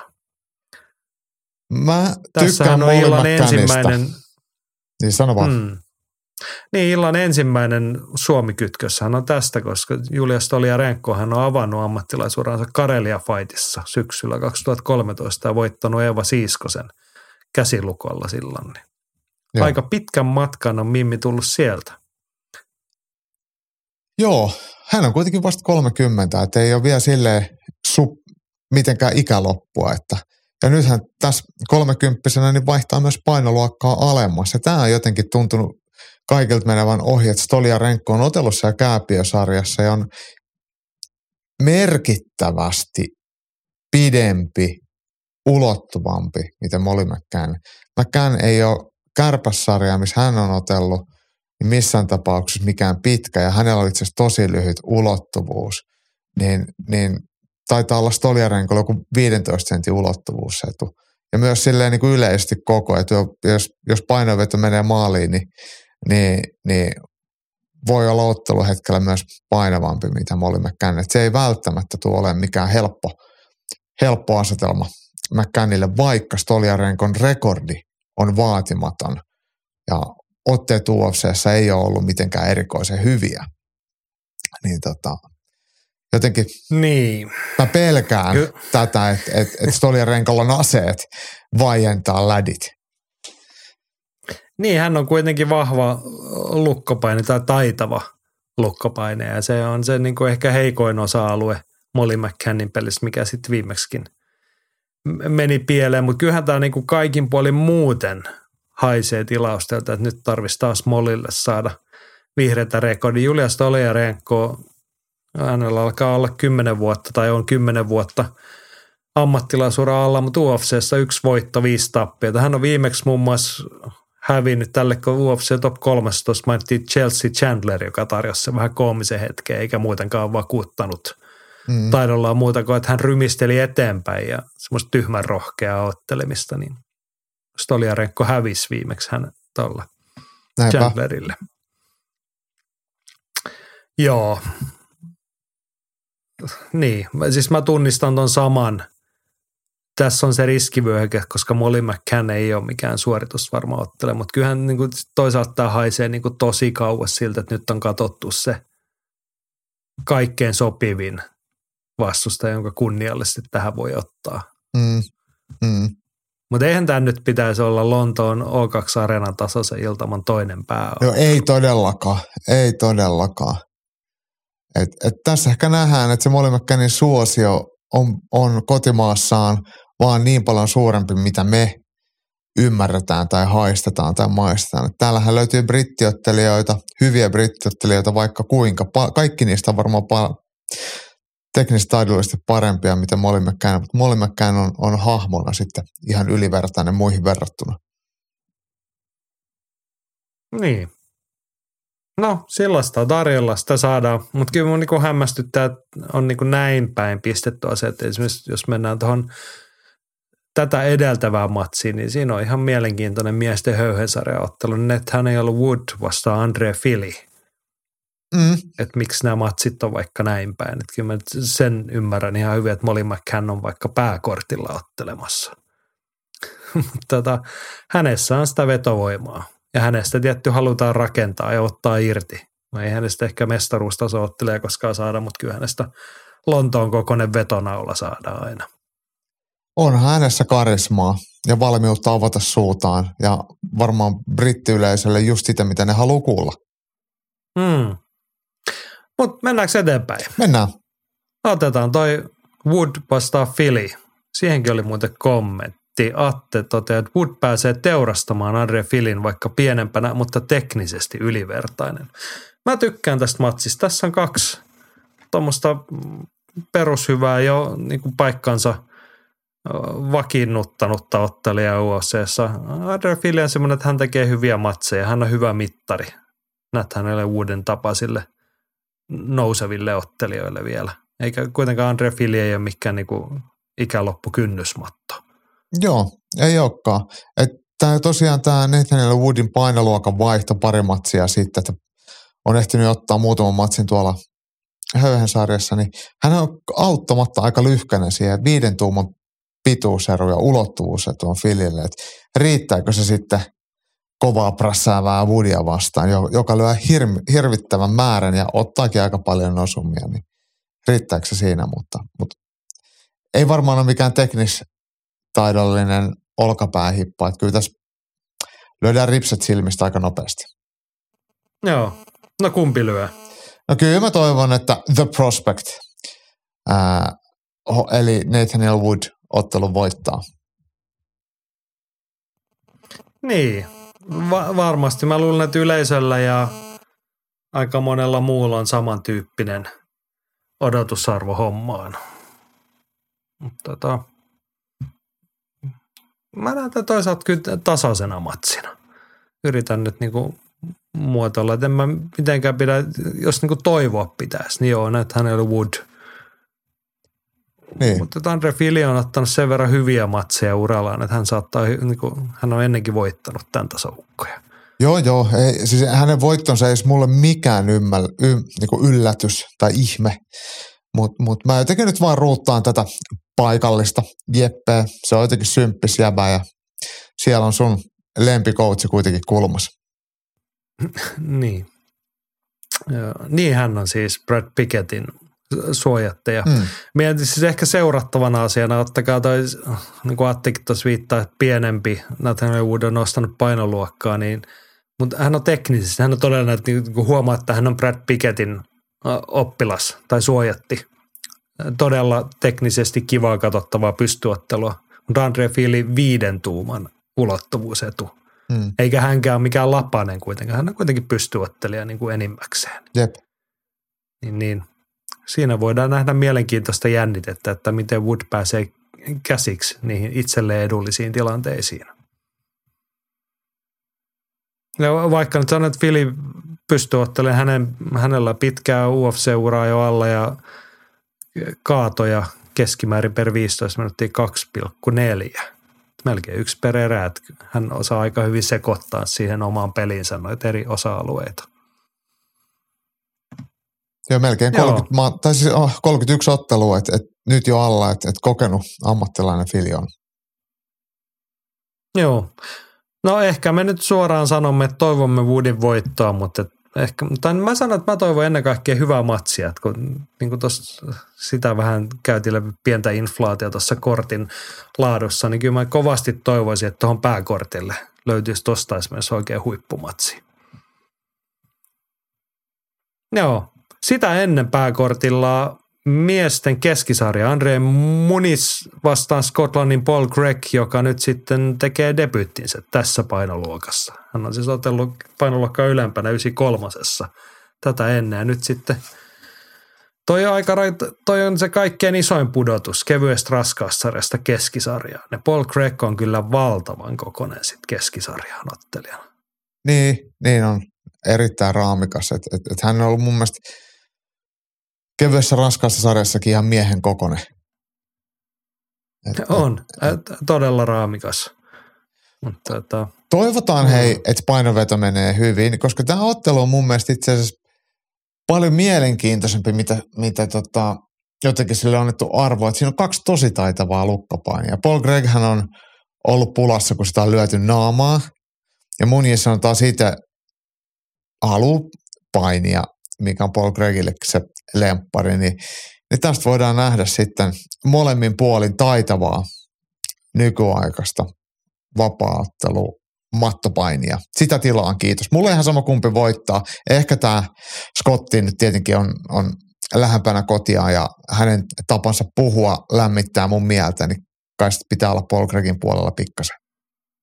Joo, Attelo oli tähänkin näkemys, että Bear Chew on kusessa Munisin kanssa. En usko, että Kardi pääsee yllättämään ja Munis tyrmää ennen täyttä aikaa.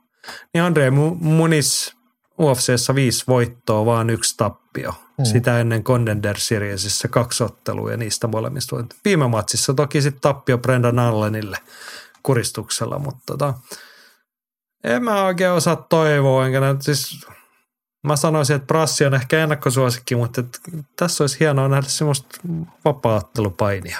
Mm. Ja mattopainia nimenomaan. Niin.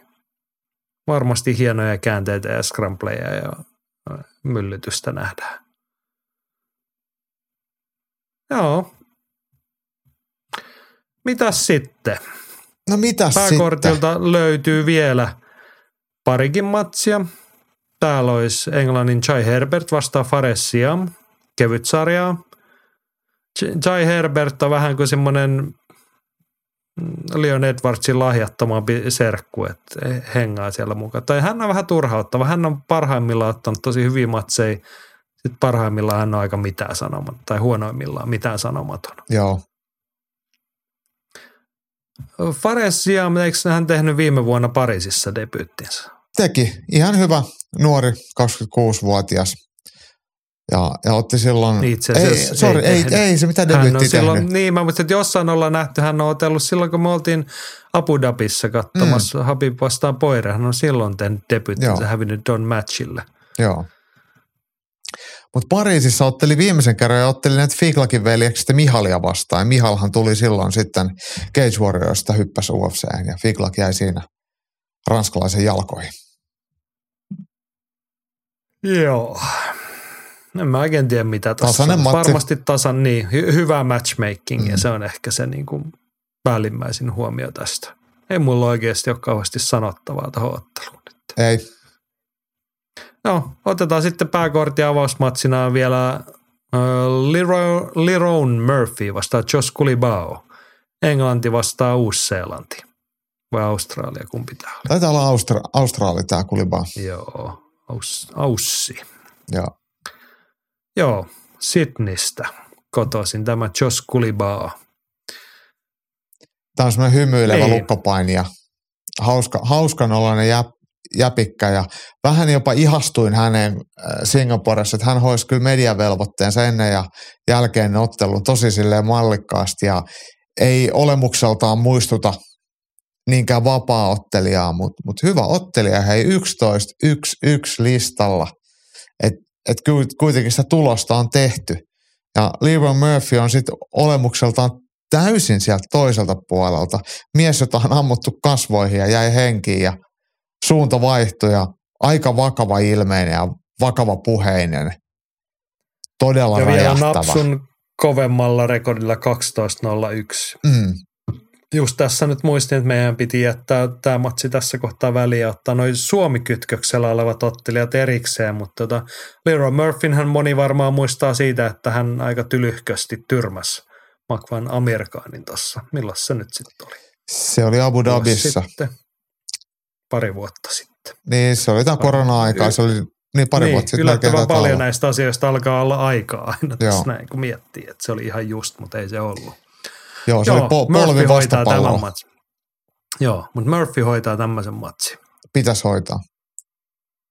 Kyllä, mutta varmaan ihan värikästä menoa tuohon saadaan. Mitäs tota, siinä saatiin viitisen matsia käytyä läpi. Ei ole enää kuin yhdeksäntä. Haluatko vielä nostaa näistä muista nimistä jotain? No oikeastaan mun, mielestä, pit- no mun mielestä pitää ottaa toi, tietenkin tämä ruotsalais ottelija, joka löytyy. Joo, mutta se menee tuonne meidän mm. Suomi-kytköksiin ja niin. tarkoitin näitä muita matseja tässä. Mm. Ei mulla nyt ole mitään mielessä, koska mä tiedän, ne muut tulee sitten tuossa ihan kätevästi Ehkä todet niin kuin hiukan tutumista nimistä Brian Barberina vastaan Mahmud Muradov. Barberina otteli, eikö hän ollut viime, hän oli keväällä Lontoossa jäi lähinnä mieleen siitä, että hänellä oli tyttären lakkaamat kynnet ja hän oli pressissä farkkuhallareissa ilman paitaa siellä alla. Kyllä. Hävisi Kunni Nelsonille sitten eka erän lopussa käsilukot. Sitten matsista ei jäänyt kauheasti kerrottavaa, mutta Ja. ei ehkä nyt sen helpompaa sitten on Mahmut Muradovia vastaan. Ei, Muradov on aika hyvä Uzbekki-ottelija, et, et, mutta on varmaan kuitenkin ihan hyvä, hyvä matchup, että et, et tasainen veikkaisin. Joo, mutta hei, meillä on vielä yhtä, tässä oli niinku tämä ynnä muut sitten me otetaan vielä Suomi-kytkökset. Leroy Murphy tuossa nyt jo nostettiin esiin. Hän on Magvan Amerikaanin voittanut aikaisemmin. Tuolla preleissä on Teemu Pakkaleenin voittanut. Mark Diakis, tämä on muuten hyvä matsi. Joella Alvarezia vastaan, Espanjan miestä. Siinä lyödään ukkoa naamaan, luultavasti aika reippaasti. Joo, Joella Alvarez on hirvittävän kokoinen kevyt sarja. Päälle 190 senttiä pituutta ja välillä on ollut painojenkin kanssa ongelmia. Diakese on varmaan yksi räjähtävämpiä ottelijoita, mitä tiedän. Ja, ja parhaimmillaan ihan huikea, mutta hänelläkin on ollut vähän epätasasta suorittamista. Mutta tasainen matsi mun silmissä ainakin. Niin. Ja se on ehkä niinku parasta tuossa niinku hyvää matchmakingia sen suhteen, että aika hyvät ainekset kyllä. Tämä on matsi. Kumpi voittaa? En tiedä, en yhtään tiedä. Joo, okei. Okay. En Tämä on mun mielestä vaikea, vaikea sanoa. Joo, ehkä mä uudistan tähän sen saman, että toivottavasti nähdään vaan hyvä matsi. Se riittää. Eiks vaan? Että kävi miten kävi. Että tämä on semmoinen matsi, mistä on kiva vaan nauttia. Että luultavasti värikästä Joo. menoa. Mä rupean tässä katsoa nyt tilastoja. Alvarisilla neljän tuuman ulottuvuusetu, sel- selkeästi pitempi kaksikosta. No ehkä se suurin jännitys tässä matsissa pääseekö Jolle Alvarez painoihin ylipäätään. Niin. Mutta Niin on, niin on. Hänen kyllä pitäisi otella painoluokkaa ylempänä.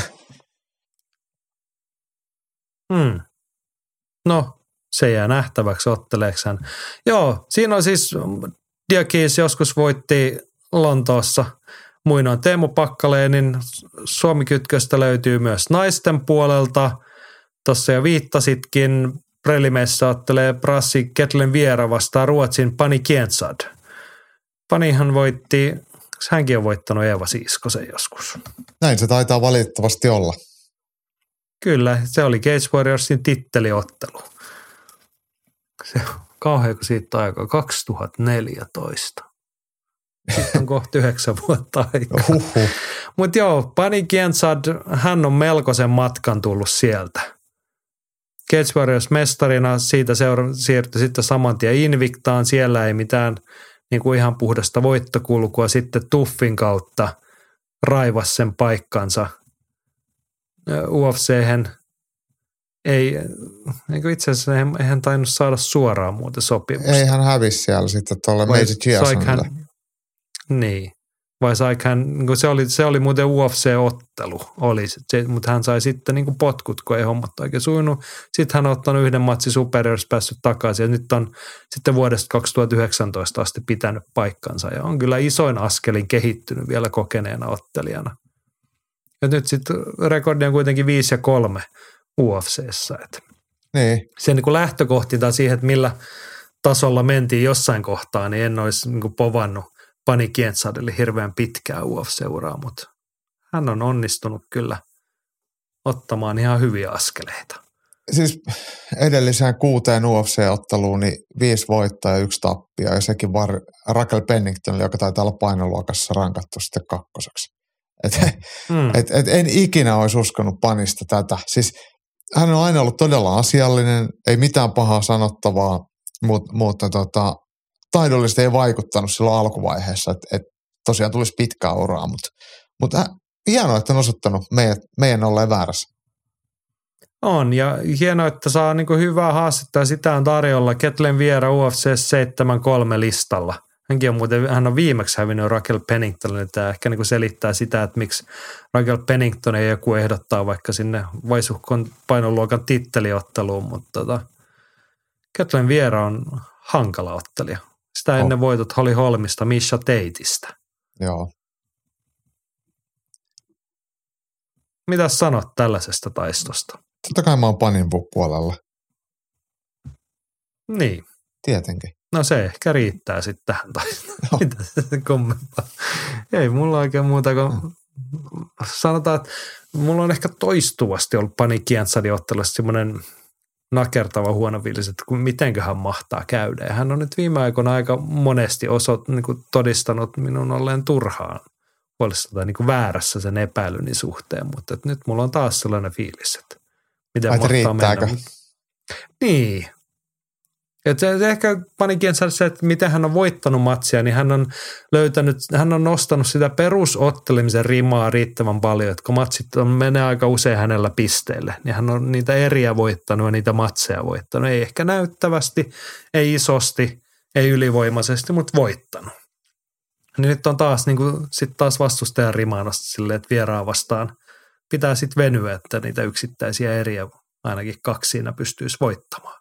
Jep. Joo. Ja vielä yksi Suomi-kytkös löytyy UFC-tulokas Irlannista, Shona Bannon, joka, hetkinen, se oli viime vuoden puolella, loppuvuodesta voitti, alkuvuodesta, milloin se oli, kun hän voitti Minna Crusanderin Eikö se Invictassa. ollut loppuvuodesta? Joskus, oliko se joskus joulun tienoilla? No, ä, o, mä sen sulle sanon tuosta ihan sekunnissa.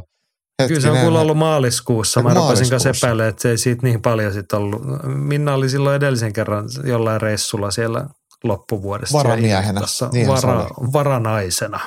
Joo. Joo, mutta maaliskuussa Invictus pistevoitto Minna Crusanderista.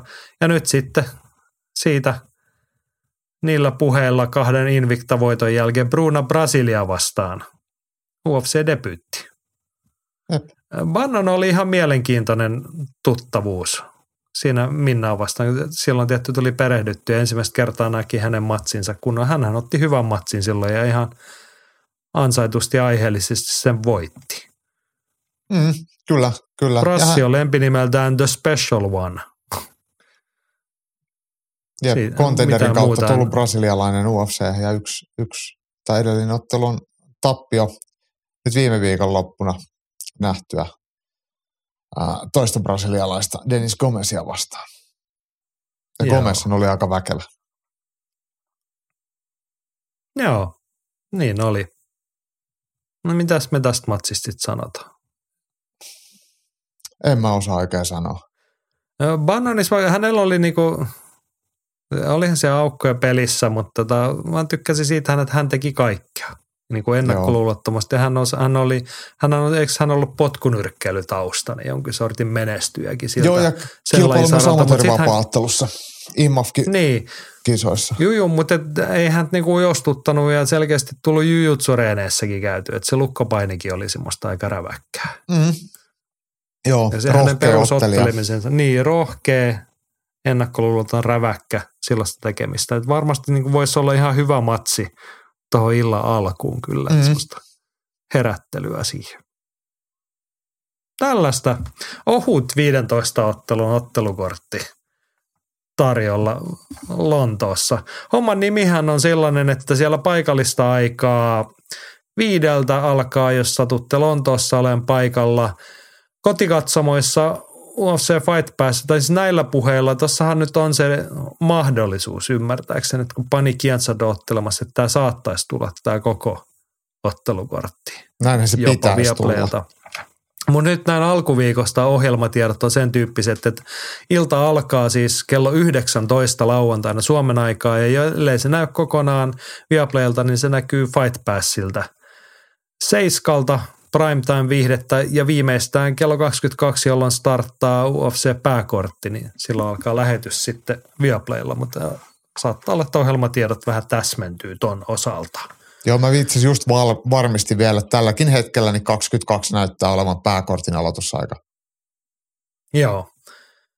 Ja tota, perjantainahan oli Fight Passilla Cage Warriors 157 kello 21 näillä tiedoilla lähtee siellä show käyntiin. Siellä on Jesse Urholin, Jampa ottelemassa, Jaakko Kulmassa, kaikkea tällaista. Ja nyt kun Jaakko saa laukun pakattua, ottaa Janne mukaansa, te matkaatte tiistaina sinne, mutta mites ne oli torstaina vasta pressi, eks vaan? Joo, virallinen pressi alkaa torstaina, en nyt muista kelloaikaa, mutta eikö se nyt ole yleensä alkanut joskus kympiltä tai jotain tällaista Niin, paikallista Suomen aikaa aikaa. 11 tai 12 Niin. suurin piirtein. Ja siellä pääkortin Siellä- britit käy esiintymässä pääottelijat. Ja Siitä varmaan se kolme-neljä tuntia pyörii sitten Ylilyöntistudion live YouTube-kanavalla. Ja sitten perjantai-aamuna virallinen punnitus paikallista aikaa 9 Siltä alkaa, eli kello 11 Suomen aikaa hotellilta aamupuntari. Kyllä. Ja sitten kun ottelut alkaa kello 19 Suomen aikaa lauantaina, niin sieltä, sieltä sitten tietenkin pressihuoneesta tulee sitten läpi illan liveä ja vlogeja varmaan, jos saadaan editoitua ihan YouTubeen, niin tullaan tekemään ja sekoilee mahdollisimman paljon kaikkea muutakin, niin kannattaa ehdottomasti seurata sitten somea ja YouTubea, että mitä kaikkea me ehditään ja pystytään toteuttamaan. Joo, tällaista. Kuulostaa hyvältä suunnitelmalta näin ylilöintiperheen kannalta ja ehkäpä yritän itsekin raapiutua striimien äärelle, huutelen vieraisiin pöytiin tai tuttuihin pöytiin sivusta sitten, mutta tota, tosiaan lauantai-illalla seiskalta käynnistyy äh, UFC Fight Night London O2 Arenalta. Seiskalta Fight Passilta kello 22 Viaplaylla. Joo, seuraavaksi kurkataan postilaatikkoa vielä. Ylilyönti podcast. Kamppailu kansan radio. Ja vielä riittää painavia puheenaiheita meidän postilootassa. Andres Pass kysyi, että mitäs nyt makulle? Ilmeisesti on käyty naamansa näyttäen jossain. Sitten on vielä jatkokysymys ihan niin kuin completely something else. Tim Sylvia on saanut töitä, kysyi Andres. Ilmeisesti lätkii avareilla jossain Power Slap alasarjassa ukkoja. Otetaanko Tim Sylvia nyt E12 pois? En ole kuullutkaan tällaisesta, eikä kyllä haittaa yhtään, että en ole kuullut. Kyllä mä, mä joitain kuukausia sitten oli, oli juttu, että Tim Sylvä oli jossain Powerslap tyylisessä litsarikisassa ja paino oli joku tyyli 350 paunaa hirveässä kunnossa. Ja nythän Tim Sylvä oli viime viikolla tai edellisviikolla sanonut, että kyllähän Primeissa olisi pessyt Francis Ganu ihan mennen tulee. Mutta mut, Tim Sylvialla on vissiin, hänellä on ollut vissiin vaikeaa. Okei, okay, tarkoittaa mitä? Mun mielestä hänellä oli ollut jotain terveys- ja olisiko ollut peräti jotain mielenterveysjuttujakin jossain kohtaa. Et ei, ei välttämättä ole ollut mikään semmoista niin helpot, helpot vuodet alla. Okei, no sitten ei välttämättä tarvitsisi kyllä mennä mihinkään niin kuin avarilla lyömään tai ottamaan lyöntejä vastaan, mutta tota, Ei toivottavasti joku mielestä. maksaa hänelle nyt sitten kunnolla siitä. Mutta hei, makusta. Meidänhän Hmm. ei tarvi arvailla. Kauhi, tai vähän täytyy arvailla, jos tuota Andres kysyi, että mitäs nyt makulle, mutta sen verran tieto, että sä kävit Yliläntistudion mm, kerran kävitte kamera ja mikki ja muuta Raisiossa viime viikolla. Saitte makulta tuoreet kuulumiset, jotka löytyy siis YouTubesta, Ylilöintistudio-kanavalta. Haluatko summata tähän, mitä sieltä noin niin Joo, se makuhan tietenkin puolin? oli ennen reenejä meidän kanssa juttutuokiolla ja, ja harjoittelu jatkuu ja nyt näyttää sille, että lokakuussa olisi tarkoitus ja toivon mukaan marraskuussa otella ja painoluokkaa ylempänä kevytsarjassa. Et työnantajaa ei vielä voi kertoa, kun sitä ei ole päätetty tai löyty papereihin, mutta, mutta eikä se nyt näytä sillä, että jossain Euroopassa otellaan. Niin. No mä veikkaan, että se on se tsekkien organisaatio Octagon. Vahvastihan se näyttää ihan, sillä. ihan hatusta ilman minkäänlaista pohjatietoa. Ihan vaan veikkaan, heillähän on pyörinyt minkä painoluokan miljoona euron turnaus. Seiska, seiska eli välisa, ei, välisarja. välisarja. Mä veikkaan, että ne aloittaa ke- kevytsarjan vastaava turnauksen. Ja Makvan, sehän oli muuten uutinen siinä Kyllä, sun haastattelussa, että Makvan aikoo otella kevytsarjassa, se, Kyllä. 70, mikä on varmasti ihan terveellinen ratkaisu tässä kohtaa. just näin. Joo, sellaista, mutta käykää katsomassa, siellä on melkein parikymmentä minuuttia makuhaastattelua, tuoreita kuulumisia. Ja sit siellähän siis muitakin videoita, Jesse Urholiinia ja Teemu Pakkaleenia ja kaikenlaista ei jää ahkeroinut. Satakunnan matkailua. Niin, no, Raisio ja Turku ei toki ole kyllä Eikä. yhtään sotakuntaa, mutta Mitä ne on? se on sitä varsinaista Suomea. Aa, okei, okay, okei. Okay. Aa, okei. Okay. Niin, siis No oikeasti niin kuin Joo, joo, Suomi. Varsinais-Suomi. Varsinais-Suomi. Niin, varsinainen Suomi. Se Joo. on se, missä minä täällä elän, niin kuin oikea Suomi. Sitten on Satakunta ja sisämaa ja sitten on Itä-Suomi, niin kuin Helsinki ja muut. Niin, niin, just näin, just näin. Joo. Joo. Sitten on hei jo lähes perinteikkääksi muodostunut ohjelma, se, eli Conor Corneri. Tätähän me nyt jatketaan tässä, kun puhuttavaa riittää ja tuffi rullaa viikosta toiseen. The Ultimate Fighterin tuoreen sesonkin on edennyt nyt seitsemän jakson verran ja seitsemän matsia, kahdeksan matsia aloituskierroksesta käyty ja Tim McGregor 07 edellinen jaksohan huipantui siihen, että meilläkin täällä jo jonkun kysymyksen ollut Jason Knight koulutti jotain junnua siinä ja otti voiton ja jakso päättyi siihen, että Conor kävi kysymässä Dana White, että mitä sitten tapahtuu, jos nämä kaikki häviää, tarkoittaa hänen ottelijat. Dana White, että hän ei tiedä, että ei ole koskaan käynyt niin, että jommankumman tiimin kaikki kahdeksan ottelijaa häviää ensimmäisen kierroksella. Mutta olisihan se aika hullu tilanne. Et, ja sitten ilmeisesti ruvetaan niinku miettiä, että suostuisiko joku Chandlerin ottelija menemään Conorin tiimin valmennukseen toisella kierroksella. Siellä on Joo. toki Brad Katona, joka treenaa SPGllä Kavanoon, niin varmaan vähän Conorinkin kanssa silloin, kun Conoria näkyy, niin tota, en tiedä suostuisiko hän, mutta et, erikoinen on tilanne. Mm. Joo, aika surkeallähän tuo Conorin kannalta näyttää, eikö näytä? Näyttää jo, ei, ei anna niinku edelleenkään mairittelevaa kuvaa hänestä valmentajana. Se tietty ehkä niinku on vähän yllättänyt, kun John Cavanota on suuresti arvostanut valmentajana tyylillisesti ja osaamiseltaan ja muuten. Tota. Mutta sitten mä oon niinku miettinyt aina viikko, että mi, miksi tämä nyt näin selvästi menee, mutta et, onko siinä tullut sitten pieni virhearvio, että kun se nykyään niinku tuffiin hakeutuva talenttipooli – ei välttämättä ole enää ihan niin syvä kuin joskus takavuosina. Et siellä ei ole ihan prima. Niin nyt tässähän on se jako, että Chandlerin tiimissä on niitä ukkoja, ketkä on käynyt UFCssä, saanut sieltä potkut ja hakevat nyt niin kuin pelastusta tai uutta vaihdetta uralle. Ja sitten McGregorin tiimissä on näitä niin ns. perustuffilaisia, semmoisia nuoria tulokkaita. Siellä on Mm. ihan lahjakkaita ukkoja, muutama on otellut oikein hyvin, mutta ovat silti hävinneet. Mutta se niin kuin erottava tekijä, että siellä on oikeasti aika hyviä ne niin kuin Jason Knight, kaik, muistatte, hän on otellut Makvania vastaan ihan hyvää stinttiä vetänyt UFCssä joskus.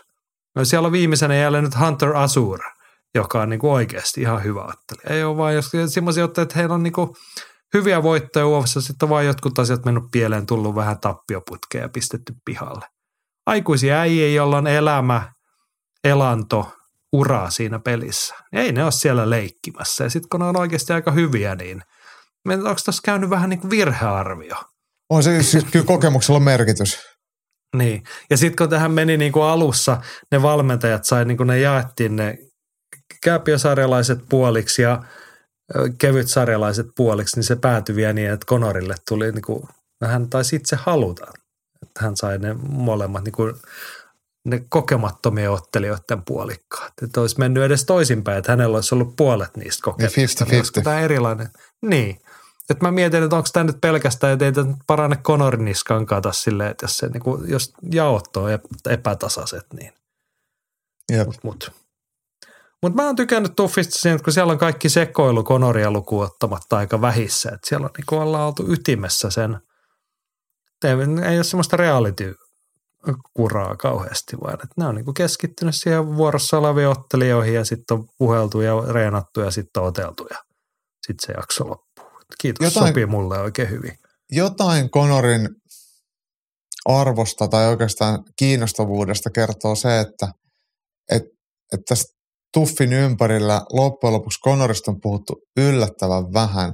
Et paljon enemmän puhutaan siitä, kun hän, on syytettynä jostain ahdistelusta tai jostain. Että et, et ehkä se todellisuudessa hänen urheilullinen arvonsa ja tämmöinen lajipiirin arvostuksensa alkaa vähän laimentua, koska ei ole ollut osoittaa ja näyttää mitään tuloksia millään tasolla missään asiassa Niin. muualla kuin somehuutelussa ja, ja viihdemaailmassa, niin, niin auttamatta se, se koreyleisö, mitä hänellä on ollut, niin kokee hänet irrelevantiksi.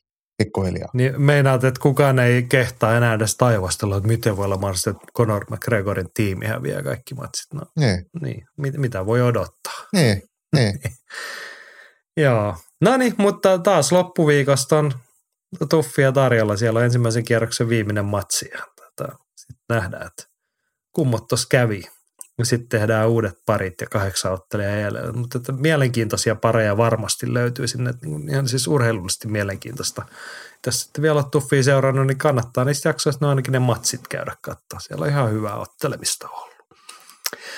Atte kysyy, en tiedä miksi sijoitin tämän tähän, mutta sijoitin nyt kuitenkin, että kuka vihuksi islamille, koska Olivera ja Volkanovski ei kerkeä, vai siirret- siirretäänkö islamin, islam pois kortilta Abu Dhabista? No tähän on se helppo ratkaisu, että pistetään Conor McGregorsin. Hän on tietenkin ansainnut tämän ja hänellä Joo. varmaan löytyy joku semmoinen poikkeussääntö, että hänet saadaan lokakuulla, marraskuun, milloin se oli se Abu Dhabi Lokakuussa taitaa olla.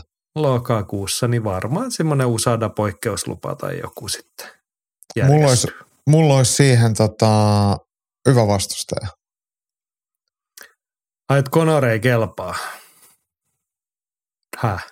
Tota, miten jos ne ot, ottaisikin Leon Edwardsin kanssa? Siis Islam Mahashev. Mm. Se haluaa nostaa painoluokkaa kuitenkin jossain kohtaa, niin ottaa nyt Leon Edwardsin vastaan. Painoluokkaa Niin, että ylempää. saadaan niinku ju- jumitettua sitten vielä toi joo. kevyt sarjakin Niin. Mutta eikö se olisi, eikö se olisi niinku just sitä, mitä kansa haluaa? No just niinku ihan super mielenkiintoista, vai kaksi tuommoista suurta persoonaa vastakkain. Että tota. Mutta en ihan mä, vaikka, mä hei, sille halua sotkea, kun Leon Edwardsilla olisi ihan hyviä matseja siellä omassa painoluokassa, Joo. ihan niitä normaaleja. mä olin sanonut, on mulla oikeasti yksi hyvä ehdotuskin. Toni Niin. Ferguson. Ei, vaan Arman Sarukian. Ah. Et Sarukianhan tuli silloin UFC-debyytissä lyhyellä varoajalla Pietarissa Mahashevia vastaan ja otti tiukan matsin, hävisi silloin pisteillä, mutta se olisi kiva nähdä uudelleen. No riittäisikö hänellä nyt sitten kuitenkin? Riittäisi. No joo, kyllä se voisi riittää. Ehkä mieluummin hän kuin Toni Ferguson. Mieluummin hän kuin kukaan muu, ellei se olisi sitten Volkanovski. Niin, mutta Volkanovskihan oli johonkin leikkaukseen Niin. menossa, että ei se välttämättä halua eikä pysty Just näin. ottelemaan. Ja... No joo, loukkaantumisista ja leikkauksista puheen ollen Lukkarisen Markus kysyi, että onko UFCn kevyt raskassarja kirottu. Ensin Iri Prohatska telo olkapäänsä, sitten Jamal Hill loukkaantuu pahasti korismatsissa ja lienee vuoden sivussa. Perella, Pereralla on tie auki pikamestaruuteen. Jo Jamal Hill hallitseva mestari oli siis Akillesjänteensä hajottanut, eikö vaan? Joo, näin se taisi olla. Oliko se niin kuin mennyt ihan kokonaan poikki naps? Siitähän kuuluu Ruptured, ääni. ruptured oli se termi, että en tiedä sitten, onko se, tarkoittaako se sitten, että se on kokonaan katkennut, en, en osaa sanoa, mutta, mutta Joo, mutta joka tapauksessa pitkä sairaus, koska Niin. se hitaasti paranee ja sitten sen kanssa ei oikein mitään voi tehdä silloin. Ja varmasti leikkaushoidolla korjataan joka Just näin. tapauksessa. Niin Jamal Hill ja sitten oli ryhdikäs toki niin olosuhteiden pakosta ilmoitti, että hän, hän luopuu vyöstään ja hänellä ehkä on vaihtoehtoja.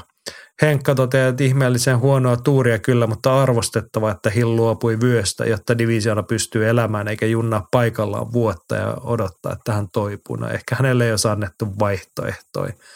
Rantasen Petri kommentoi vielä, että joskus olin sitä mieltä, että Hill on täysin spede eikä tule pärjäämään. No on pärjännyt ja nyt vielä Akillesjännen vammansa myötä teki NS Jirit ja luopui vyöstä. Hienoa toimintaa. Pakko kai muuttaa mielipidettä miehestä.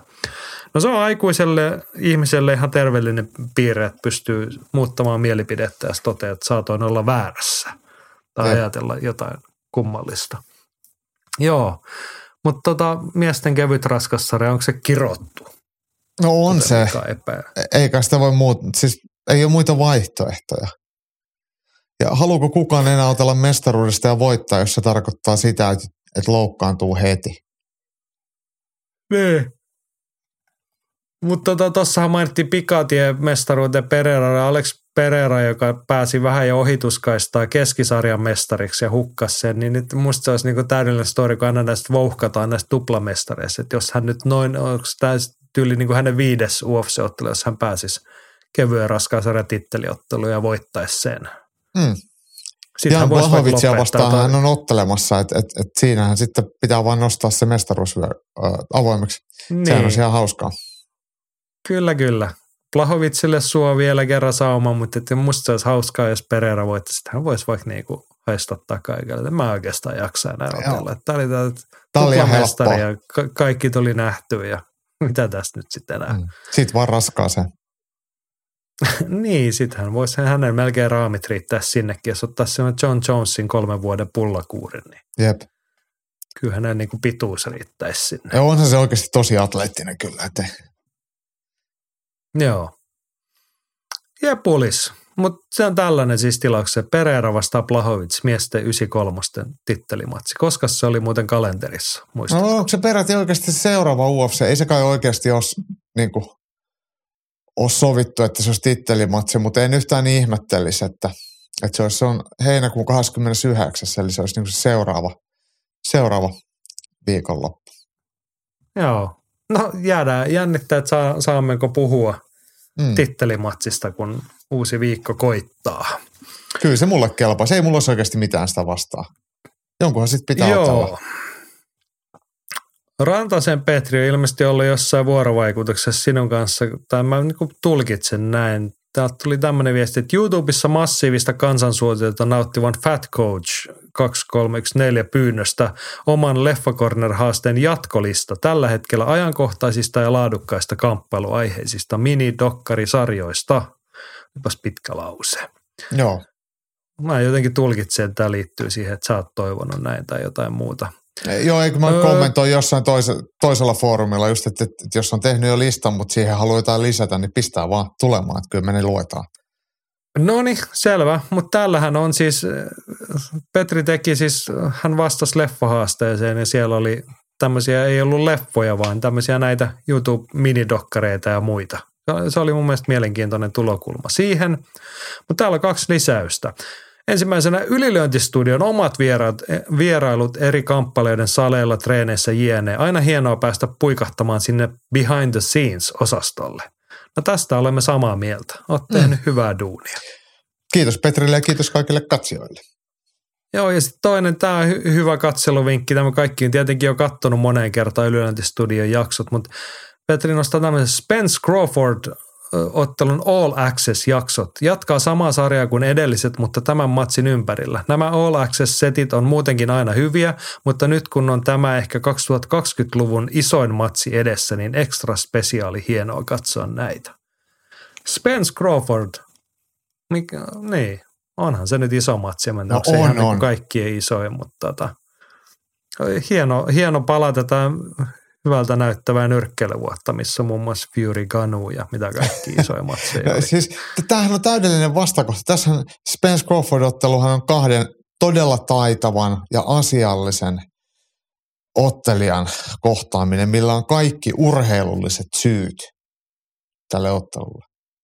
Eli tämä on just semmoinen, mitä toivoisi. Ja, ja kyllähän tämä markkinointi, ei se nyt ole mitenkään superhelppoa, että et, et, kun ä, markkinatilaa vie tuommoiset höpö-höpö-ottelut, mutta mutta tota, hyvä matsi ja, ja mäkin olen näitä ennakoita kattonut ja tykkään kyllä. Joo, löytyy siis YouTubesta. Pistätte vähän Spence Crawford ja All Access siihen, niin löytyy kyllä hyvää promomatskua. Pääsee hyvään filmiin. Muistatko milloin tämmöinen matsi mahtaisi olla? No ei siihen ole pitkä aika. Mä, tota, hetki menee, kun Hyvin mä me ollaan valmistauduttu, kun Ei, vedetään siis hatusta vaan. Mulla oli se tossa, tossa ja tota, no, näköjään se oli väärällä sivulla mulla ero. Spence äkkiä. Onneksi meillä on tota, semmoinen ystävä kuin, kuin Google. Siihen ei pitkä aika enää ole, koska se on 29. päivä, eli eikö se ole ensi viikon, viikonloppuna sitten? No niin, siitä ehkä pitää puhua sitten Joo, vähän tarkemmin. Mutta kattokaa kaikki muutkin Spence Crawford All Accessia, niin sitten me ollaan hyvin valmistautuneet esittämään kysymyksiä vastaamaan niihin. Tämän viikon Ylenti podcast alkaa kallistua vahvasti loppusuoralle ja loppusuoralta löytyy tietty leffakorneri ja haastetta tälläkään viikolla, mutta Hannes Kratsev pisti aika kovan kontribuution tänne. Totesi, että te tykkäätte top kolme listoista, niin Hannes pisti saman tien sitten kaksi. Mm. Se valmis, Jaakko. Olen. Ensimmäisenä top kolme movie goats, eli greatest of all time. On aika maailma. Ykkösenä Bruce Lee-elokuvat. kakkosena Van Damme, kolmosena Ong Pak elokuvat. Vaikeinta, kun pitää vain kolme valita. Mitäs tästä sanot? Oliko noin nyt niinku kamppailuleffaskenen goatit? No Ong Bak-elokuvat, niitä mä en ole montaa kertaa nähnyt. Ne on ehkä jäänyt vähän vähemmälle huomiolle näissä meidänkin ää, listoissa. Ja mä en itse asiassa tiennyt, että et, et onko niitä enemmän vai onko niitä vaan toi yksi. Pakko sanoa, että mä oon nähnyt niitä vain yhden. Mutta mut kyllähän Van Dammen tuotanto, y- kasaryysäri, niin ihan, ihan rautaa ja Bruce Lee toki uranuurtaja, niin, niin ne on helppo hyväksyä. Joo, O- Ong Bak, leffasarja, niin tämä on niinku tuore, mutta ehkä jäänyt jalkoihin sen takia, että kun puhutaan 2000-luvusta, niin tota, noi on kuitenkin klassikkoja, noin Mm. noin, noin 80-luvun nostalgisoinnit, niin niistä helpommin ehkä tulee sitten puuttu. Olisiko tämä on ehkä näistä kuuluisin, tämä Ong Bak the Thai Warrior. Onko Se on varmaan se eka. Niin. Katsokaa. Joo, mutta siis ei tohon oikein mitään. Siis jos Bruce Lee on listan kärjessä, niin mitä siihen nyt sitten voi sanoa? Hän on varmaan movie goat. No, pakko se on olla, kun näin, näin sanotaan. No on täällä itse asiassa vähän niin kuin sanottavaakin on, mutta tota, luetaan ensin toi toinen lista. Se on top kolme elokuvatrilogiat. Tämä on mielenkiintoinen ykkösenä. Eikö mennään kolmosesta? Kolmosena Karate Kid. Kakkosena Best of the Best. Tehtiinkö niitä kolme vai enemmän? En mä tiedä, en mä tiedä. Ja sitten ykkösenä on. Rocky. Äh, niin, ykkösenä, siis tämä oli trilogiat, niin tämä ykkösenä Rocky, kolme ekaa. Siis sehän on niinku tuplatrilogia, kun niitä on ainakin kuusi tehty ja kriidit päälle. Niin. Tämä meni nyt muistin varassa nostalgiapöhinässä. Best of the Best 2, huonosti dupattuna ja tekstitettynä YouTubesta. No siinä on kaikki olennainen sitten tätä. Mutta niin, kamppailuleffa trilogiat, Rocky, Best of the Best, Karate Kid. Andres huomattaa, että Amerikan ninjat puuttuu ja Mäkisen Tero komppaat Andrews ja Ninjan kosto. Itse en ole Bruce Lee-fani ja järkyttävää, että Chuck Norris voidaan ohittaa noin vain. No joo, Chuck Norrisille ei taida noita trilogioita olla niin kuin yhden leffan nimen suhteen muuta kuin Expendables. Sitä mm. ei lasketa, mutta onhan tuo aika kova, että Goat-listalla Chuck Norris noin vaan sitten ohitettiin. Joo, se on ehkä sitten, Chuck on sitten myös esiintynyt näissä Texas Rangereissa ja tämmöisissä vähän klassisemmissa, ei niin kamppailuaiheisissa, niin ehkä se jotenkin on sitten vähän hänen semmoista kamppailu viittaa niin, niin laimentanut. Joo. Eh- ehkä se on joo. Me, Mutta me Amerikan niin, on kovaa. Niin, on. Siis jos mä otan tuo lista, että hyväksytään Rocky nyt trilogiaksi, niin se nyt on semmoinen kiistaton ykkönen, vaikka siitä nyt se paras se nelososa puuttuukin. Best of the best ja Karate Kid, niin vaikea tota nyt on lähteä kiistämään. Mm. Ei- on, onneksi kaikista kamppailulajileffoista niin ei tehdä edes kakkosta. Et, et mun mielestä jotenkin niin ne ei välttämättä aina parane. Roki toki on nelosen asti ollut ihan, ihan priimaa, mutta, mutta kyllä ne yleensä Niin. huononee. Joo. Hei, nyt mä heitän haasteen sinne kuulijoille. Andres ja kaikki muutkin. Tehkääpä top kolme kamppailuleffat, joista olisi pitänyt tehdä jatko-osa, mutta ei ole tullut. Niin se, mä ymmärrän, että mä arvostan tota näkökulmaa, että sä sanoit, että toi on hieno näkökulma, että on, ehkä on parempi, että joista ne on luultavasti asiat on mennyt hyvin, kun ne ei ole tehty. Mutta mistä, mistä niin kuin, että ei mennä paskaa, mutta katson osastolle, vaan se, että mistä olisi pitänyt tehdä. Mikä olisi rautaa. Jaakkokin voi miettiä. Joo, mä, mä mietin koko ajan, siksi tuli vähän No ei, ei, ei tarvitse nyt vastata. Sulla on tuossa vaikka pari lentomatkaa. Sä voit siellä kirjoittaa tuonne servietin taustalle kynällä tai puhelimen muistiin, että tämä se olisi. Joo, Palataan asiaan, eikö vaan? kyllä. Joo, siinä olisi nyt pari tunteroista kasassa ylilöintipodcastia. Jaakko rupeaa pakkaan kamoja ja lähtee Lontooseen. Sieltä on luvassa ylilöintistudiota, vlogia, liveä, striimiä, kaikkea mahdollista kontenttia teidän iloksenne. Ja eiköhän me sitten taas yritetä uutta podcastia kasata, kun saadaan äijä vaan mikiääreen ja maisemiin ja sillä tavalla. Just näin, näin me toimitaan. Joo, muistakaa pysyä taajuudella YouTuben kautta Ylilöntistudio. Sieltä saatte koko UFC Lontoon viikon kaikenlaista sisältöä ja varmaan Cage Warriorsistakin suomalaiskuulumisia ja näin. Kiitos kun kuuntelit. Ylilönti podcast palaa taas. Siihen asti pitäkää itsestänne ja toisistanne huolta ja voikaa hyvin.